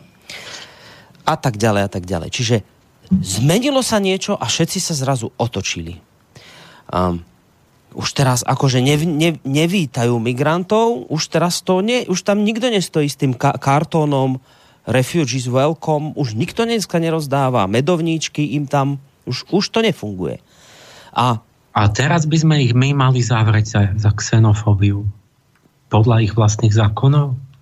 Len, Prečo nevítajú migrantov? Len, len my, tí, ktorí vlastne hovorili, že to takto dopadne, tak sú stále hlúpi. Vtedy sme boli hlúpi, dnes sme hlúpi.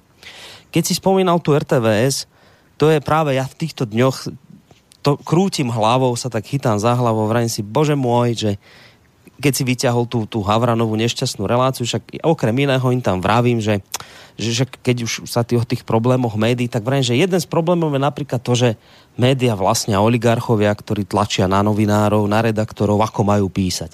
A mne ten Dobšinský vraví, že, že tá úžasná jeho reakcia, že No to sa musíte naučiť žiť pod tlakom, pán Koroni. To, musíte fungovať pod tlakom, to je normálne. A, si, a to ako... Keď niekto nekladie žiaden odpor, tak nie, to, že ako to, si mať protitlak. Ako to súvisí vôbec, ty ale dobre, ne, nakoniec akože pod tlakom. A teraz sa čuduj sa svete v, Nemec, v, v, v, v Čechách je teraz taká kauza, iste to sleduješ, tam ide teraz vláda padnúť.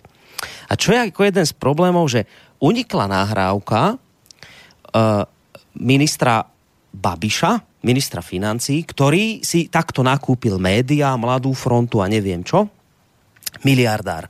Nakúpil si médiá a ja vrajím, že no vidíte, to je ten problém, že takýto, takýto oligarchovia vlastnia médiá, oni potom kritizujú a oni potom diktujú tým novinárom, čo majú robiť. A mne povie Dobšinský, že mm, to je nič, to nie je problém, vy sa naučte žiť pod tlakom. A teraz títo istí novinári, takíto Dobšinskovci, teraz vravia, že a to je hrozné, No to je niečo neuveriteľné, ten, no ale ten Babiš čo urobil, no prezi, takáto nahrávka unikla, predstavte si teda, ako obludne on teda diktoval redaktorom, čo oni majú písať, veď to je hrozostrašné. Novinka, že majiteľ No a to je strašné, Emil. No to je neskutočné, s tým treba niečo robiť. a, a, a to je vlastne ako by tá... O, to je novinka, že vidíš, že v tých novinách nič iné není, len to, čo si želal majiteľ. Takže to ty nemusíš zisťovať, že, či, že kedy to diktoval a nahrávať ho. Že to je vidno z výsledku, z toho obsahu. No a že, vieš, že nakoniec to je to strašné pre mňa, čo, čo vlastne ja si by som chcel tak povedať, že nakoniec aj tak vždy skončíš ako hlupák, lebo títo ľudia, ktorých, o ktorých si tu teraz hovoril, oni sa vždy tak ja neviem, elegantne, náhodne zvrtnú a život ide ďalej, ako teraz, že v denníku N dnes popisujú, že ako sa Merkelová sproste rozhodovala, pod akým strachom a z akých e, odporných politických e, motivácií. Tu tam napíšu dnes, už je to ja, už je to tak, už dnes nebude nikto, kto by teda písal nejak inak predtým. Teraz akože aj pán Dobšinský zrejme už teraz chápe, že aké je to zlé, keď majiteľ Mladej fronty je minister, veď on je pre, pre Boha v, v konflikte permanentnom záujmov, ale nakoniec, Emil, skončíš ako hlupák stále a za každých okolností v každej jednej chvíli ty. A teraz, prečo? Lebo si to nepochopil, veď ty to vlastne nechápeš, veď to ti oni teraz budú vysvetľovať, aké je to hrozné. A toto je to pre mňa to neskutočné, neuveriteľné. S týmto ja mám najväčší problém. Ani nečakám nejaké ospravedlňovanie, ja na to môžem sa vykašľať. Ale to ich elegantné otočenie, ako to oni nonšalantne vždy zvládnu, že už teraz by si mal pocit, že teraz už príde tá chvíľa, kedy teda oni pochopia, hádam aj za tebou prídu a povedie ti, Emil, prepáčte, viete, tak veľmi sme sa mýlili, že sme vám aj takto krivdili, veď ale naozaj a to, ale to nedvojde k tomu, lebo oni už medzičasom sú dávno otočení názorovo, zase inde. Je také hady. Ešte vám poviem, lebo to zapadá súvisí, že ten, vlastne to, čo mi ten Morvaj vyčíta, o, bezočivý chlap, že ja tu stieram hranice medzi vedou a pavedou.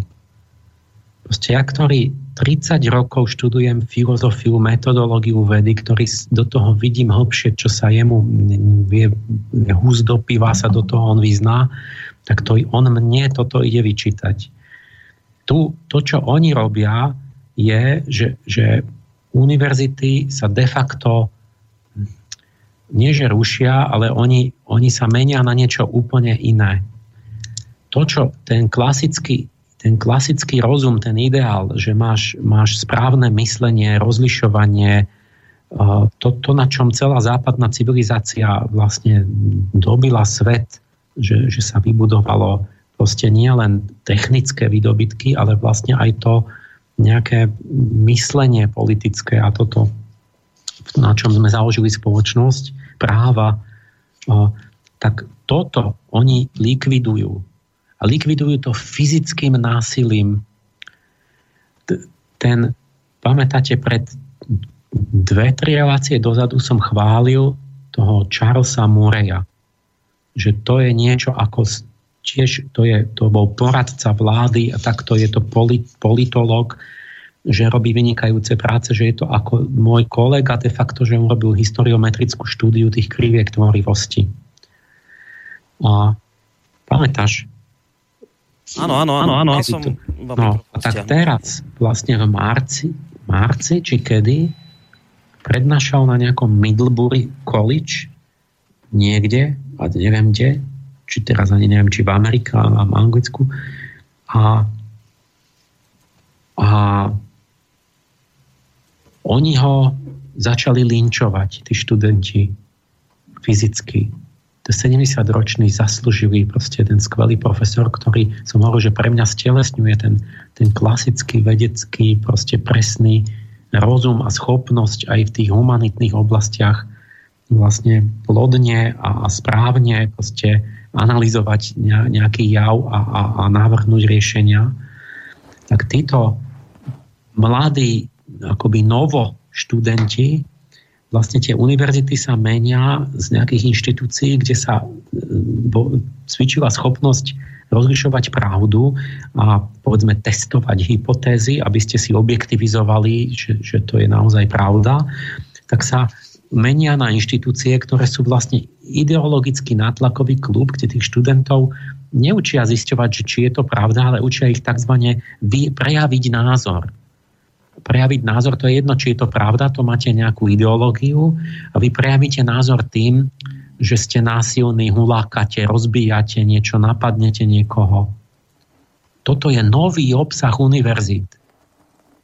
To je planéta opic. Toto. A oni tohoto Mureja začali linčovať, že ochranka ho musela chrániť a ho odviezť do auta, pričom to auto mu demolovali, že kamene rozbijali mu karosériu, skákali po streche. Jedna profesorka, ktorá bola s ním s nejakým s, o, poškodením chrbtice išla do nemocnice, čo oni ho, normálne ich proste mlátili. A, a, a prečo? Lebo on jedna z tých jeho kníh, taká prvá, čo bola veľmi vyvolala ohlasy a, a hádky, sa volala The Bell Curve, ako Bellová krivka, uh-huh. Gaussová krivka, to som možno hovoril vtedy, že a bolo to tam, on, no to teraz nezopakujem, ale bolo to aj o inteligencii, že vlastne si kladol tú otázku vážnu, že čo je s inteligenčným priemerom Američanov, že klesá že inteligentní ľudia majú stále menej, majú menej detí, tí neinteligentní majú o to viacej detí, že im je všetko jedno a že vlastne to, to, to ne, ne, nebude dobrá budúcnosť dlhodobo a že nastáva taká vec, že intelektuálna elita sa stále viac vzdialuje od, tých, od tej spodiny a oddeluje sa, opevňuje sa a, a prestáva byť medzi nimi, akoby patrí do jednej spoločnosti. A že vlastne tí dole sú na tom stále horšie a tí hore sú úplne jak taká kasta, ktorá sa už prestane miešať s tými obyčajnými. A že toto je veľmi zlý vývoj, pretože takto, a to je to, že on chápe, že tu sú nejaké zákonitosti, že není možné udržať demokraciu, pretože jednak tí dole, tá spodina, budú nevzdelaní, tam mať tie slamy, tú kriminalitu, tie proste všetko zničené, tak aký v Amerike vidno ten, ten, ten že jeden, tam máte slušných, tú starú Ameriku a neviem, čo sú opevnení v nejakých štvrtiach, kde všetko je perfektné, ale vonku máte mesačnú krajinu a tam pobehujú drogoví díleri, tam, jak v tom, v tom Detroite, že zrušili základné školy, rušia školy detí, na čo by chodil sa učiť čítať a písať, on bude podpalovať a kradnúť a predávať drogy, že tam je jedno, proste tá opičia krajina. Ale tieto stovky miliónov týchto ľudí jedného dňa vtrhnú do tých výlových štvrtí a podrežú všetkých tých intelektuálov a tých, ktorí si tam budú žiť. Alebo hovoria toho, že oni sa obávajú, že demokracia sa v žiadnom prípade nebude udržať a keď nebude revolúcia, tak nastane posun k, to, k, k konzervatívno tota, hierarchickému, nejakému autoritatívnemu režimu typu Ladické Ameriky. Čiže oni chápu ako starí demokrati, že tá stará Amerika bola možná, pretože bola stredná trieda, približne rovnako na úrovni vzdelaní slušní ľudia, ktorí mohli spolu diskutovať. Ale keď máte vysoko inteligentných ľudí, ktorí majú technológiu a školy a, a, sú, a majú neviem čo, nejaké zásady mravné a potom máte milióny tej zberby, tak vy nemôžete, to sa nedá, že teraz budeme s nimi demokraticky diskutovať. On vás chce zabiť, okradnúť, pomstiť sa vám. Proste tam musíte urobiť Latinskú Ameriku. Sa to nedá. A oni preto to práve várovali, navrhli politiky, že ako sa tomu vyhnúť pritom museli rozprávať o inteligencii, že IQ je väčší prediktor vášho úspechu, neúspechu v živote, či máte plat, či zamestnanie, či máte rozvody a nemanželské deti a neviem čo, než sociálny status rodičov, že IQ je dôležité. A pritom musel povedať aj, že teda kto má koľko detí, s nižším IQ majú viac detí aj preto, že, sú, že im to platia. Že vlastne potom tá, tie, tí chudobní, že má plno detí, lebo štát to všetko platí. A že aj migráciou sa znižuje to IQ a pritom musel povedať vlastne, že to je obyčajne vedecký fakt, že černoši majú neviem o koľko nižšie IQ než bieli, ale bieli majú o trochu nižšie IQ než žltí, tí, tí Japonci a takto majú najlepšie výsledky v vzdelaní čiže majú také tú intelektualitu, majú, majú ešte tie, tie, v tomto smere majú ešte lepšie výsledky, myslím, o, 100, o 5 bodov než priemerný beloch. Takže nejde o to, že belochov dávame na prvé miesto. Proste to sú fakty, to sú výsledok merania IQ. A že teda aj to migrát a toto. A toto napríklad mu vyčítali, že on si dovolil povedať, merať IQ podľa rôznych ras. Takže je rasista, to je dnešné chápanie. Čiže nemáš byť rád, musíš klamať. Musíme tvrdiť, že si majú rovnaké IQ. že je to jedno. Takže oni takéto veci, že on ako normálny vedec, ktorý sa zaoberá faktami a snaží sa zlepšiť situáciu, tak oni ho začali linčovať. Ale čerešnička na torte nie je teraz to. To není, to ešte nič není. Že keby to boli nejakí neporiadni študenti, výtržníci. Nejde vôbec o to. Tí študenti robili to, čo mali robiť podľa vedenia univerzity. Fyzicky napadnúť profesora za to, že povedal pravdu lebo tá, to vedenie ten univerzity povedalo, že im je, že ich mrzí, že, že to, teda, že, že dajú si pozor, aby neviem už, jak to formulovali, že aby neboli tieto incidenty na budúce polutovania hodné, takže na budúce si dajú väčší pozor, aby nepozývali kontroverzných profesorov. Lebo potom by ich študenti naozaj museli zlinčovať. Takže výsledok je, že univerzita povie, že, že že klasických vedcov, ktorí sa zaoberajú faktami a normálne neklamú, takže tých na univerzity sa už nesmie pozývať, lebo keby sa tam ocitli, tak študenti, ktorí prejavujú svoj názor, by museli byť takí rozúrení, že by mu naozaj niečo urobili. A také incidenty si neželá, neželá si vedenie univerzity. To, toto, toto je začiatok planety opic vítajte v novom svete, to je koniec civilizácie. Ak sa niečo nezmení. Puh. Uh, dobre, v rýchlosti aspoň maily, aby sme stihli na ne odpovedať. Sú také kratšie, tak najskôr Michal sa ťa pýta, že ako sa volá spomínaná moderátorka RTVS. Môžeš, nemusíš odpovedať, ako chceš. No, nočná pyramída, ja neviem, no čo ja neviem, či mám povedať je meno. Dobre, tak keď chce... Vyzerala, že to neprijala, ja ho nechcem akože, ale... Aj, zle. Tak, hm, dobre. Že teraz, aby ste jej nada... Nie, nie, počujte, nie, že budete vy teraz z prostosti vyvolávať, alebo čo, že proste treba vedieť o tom a mať postoj aj vy, ale nie nejaké hlúpe maily. Mm. Alebo že poviete, že ja som povedal, že Ondrušek ma udal, alebo takéto prekrúcačky ja som to povedal jednoznačne, ak to bolo. Takže treba urobiť niečo slušné, pozitívny nejaký prínos, proste sa pokúsiť konštruktívne niečo urobiť, ale nie proste, že budú vypisovať nejaké drze listy proste poslucháči teraz, lebo ja som ich poštval. Hej, hej, hej. Dva maily tu mám, ktoré vlastne sa pýtajú na to isté. Uh, jeden od Martina a druhý od uh, Petra ktorí sa pýtajú, že kedy, ako to vlastne vyzerá s tretím dielom knihy Angelológia dejín, či je na obzore, uh, teda konkrétne Angelológia dejín Archanielovi Michailovi. Ako to vyzerá, Emil, s tou knihou? No, ja som si cez zimu urobil voľno, ale to potom všetko musím odsunúť. A som napísal asi 30 strán. Takže uh, ešte to... to... Náročné, či to mi potrvá ešte, keď robím iba v zime a v lete, hmm. tak, tak sa to dosť ťaha. No, dobré, a ešte jeden mail od Braňa.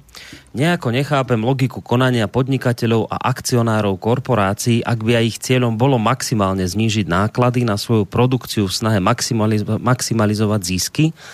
Komu potom budú svoje produkty predávať, keď masy si ich nebudú môcť dovoliť kúpiť? Budú si ich predávať medzi sebou? Hm ale kúpi si 10 klientov tých akcionárov a podnikateľov každý deň celodennú produkciu pekára Roškovo, ktoré odbyť sa mu teraz stará niekoľko tisíc odberateľov, buď nie sú schopní domyslieť svoje plány do konca, čo sa mi zdá nepravdepodobné, alebo bude problém niekde inde.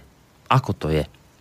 No to je to, že, ne, že oni nemajú celistvé myslenie. Oni ich nezaujímajú tie, tie sprievodné všetky následky a javy. Oni majú nejakú, nejakú lineárnu ideu pred sebou, že chceme znížiť tento, tento, túto premennú, nižšie platy, tak nižšie platy. Že to potom spätne tie slučky všetky, že to, že to potom dopadne úplne inak.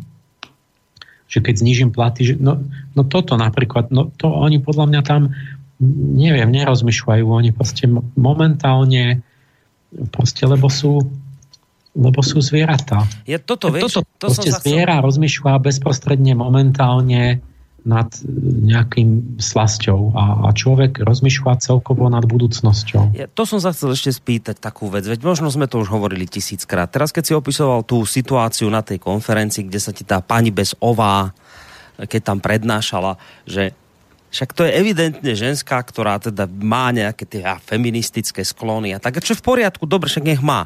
A ona, ona ako týmto obhajovaním utečeneckej vlny, ona nechápe, ona nerozumie, že sem prídu ľudia, ktorí ju nebudú rešpektovať. Ona nechápe, že...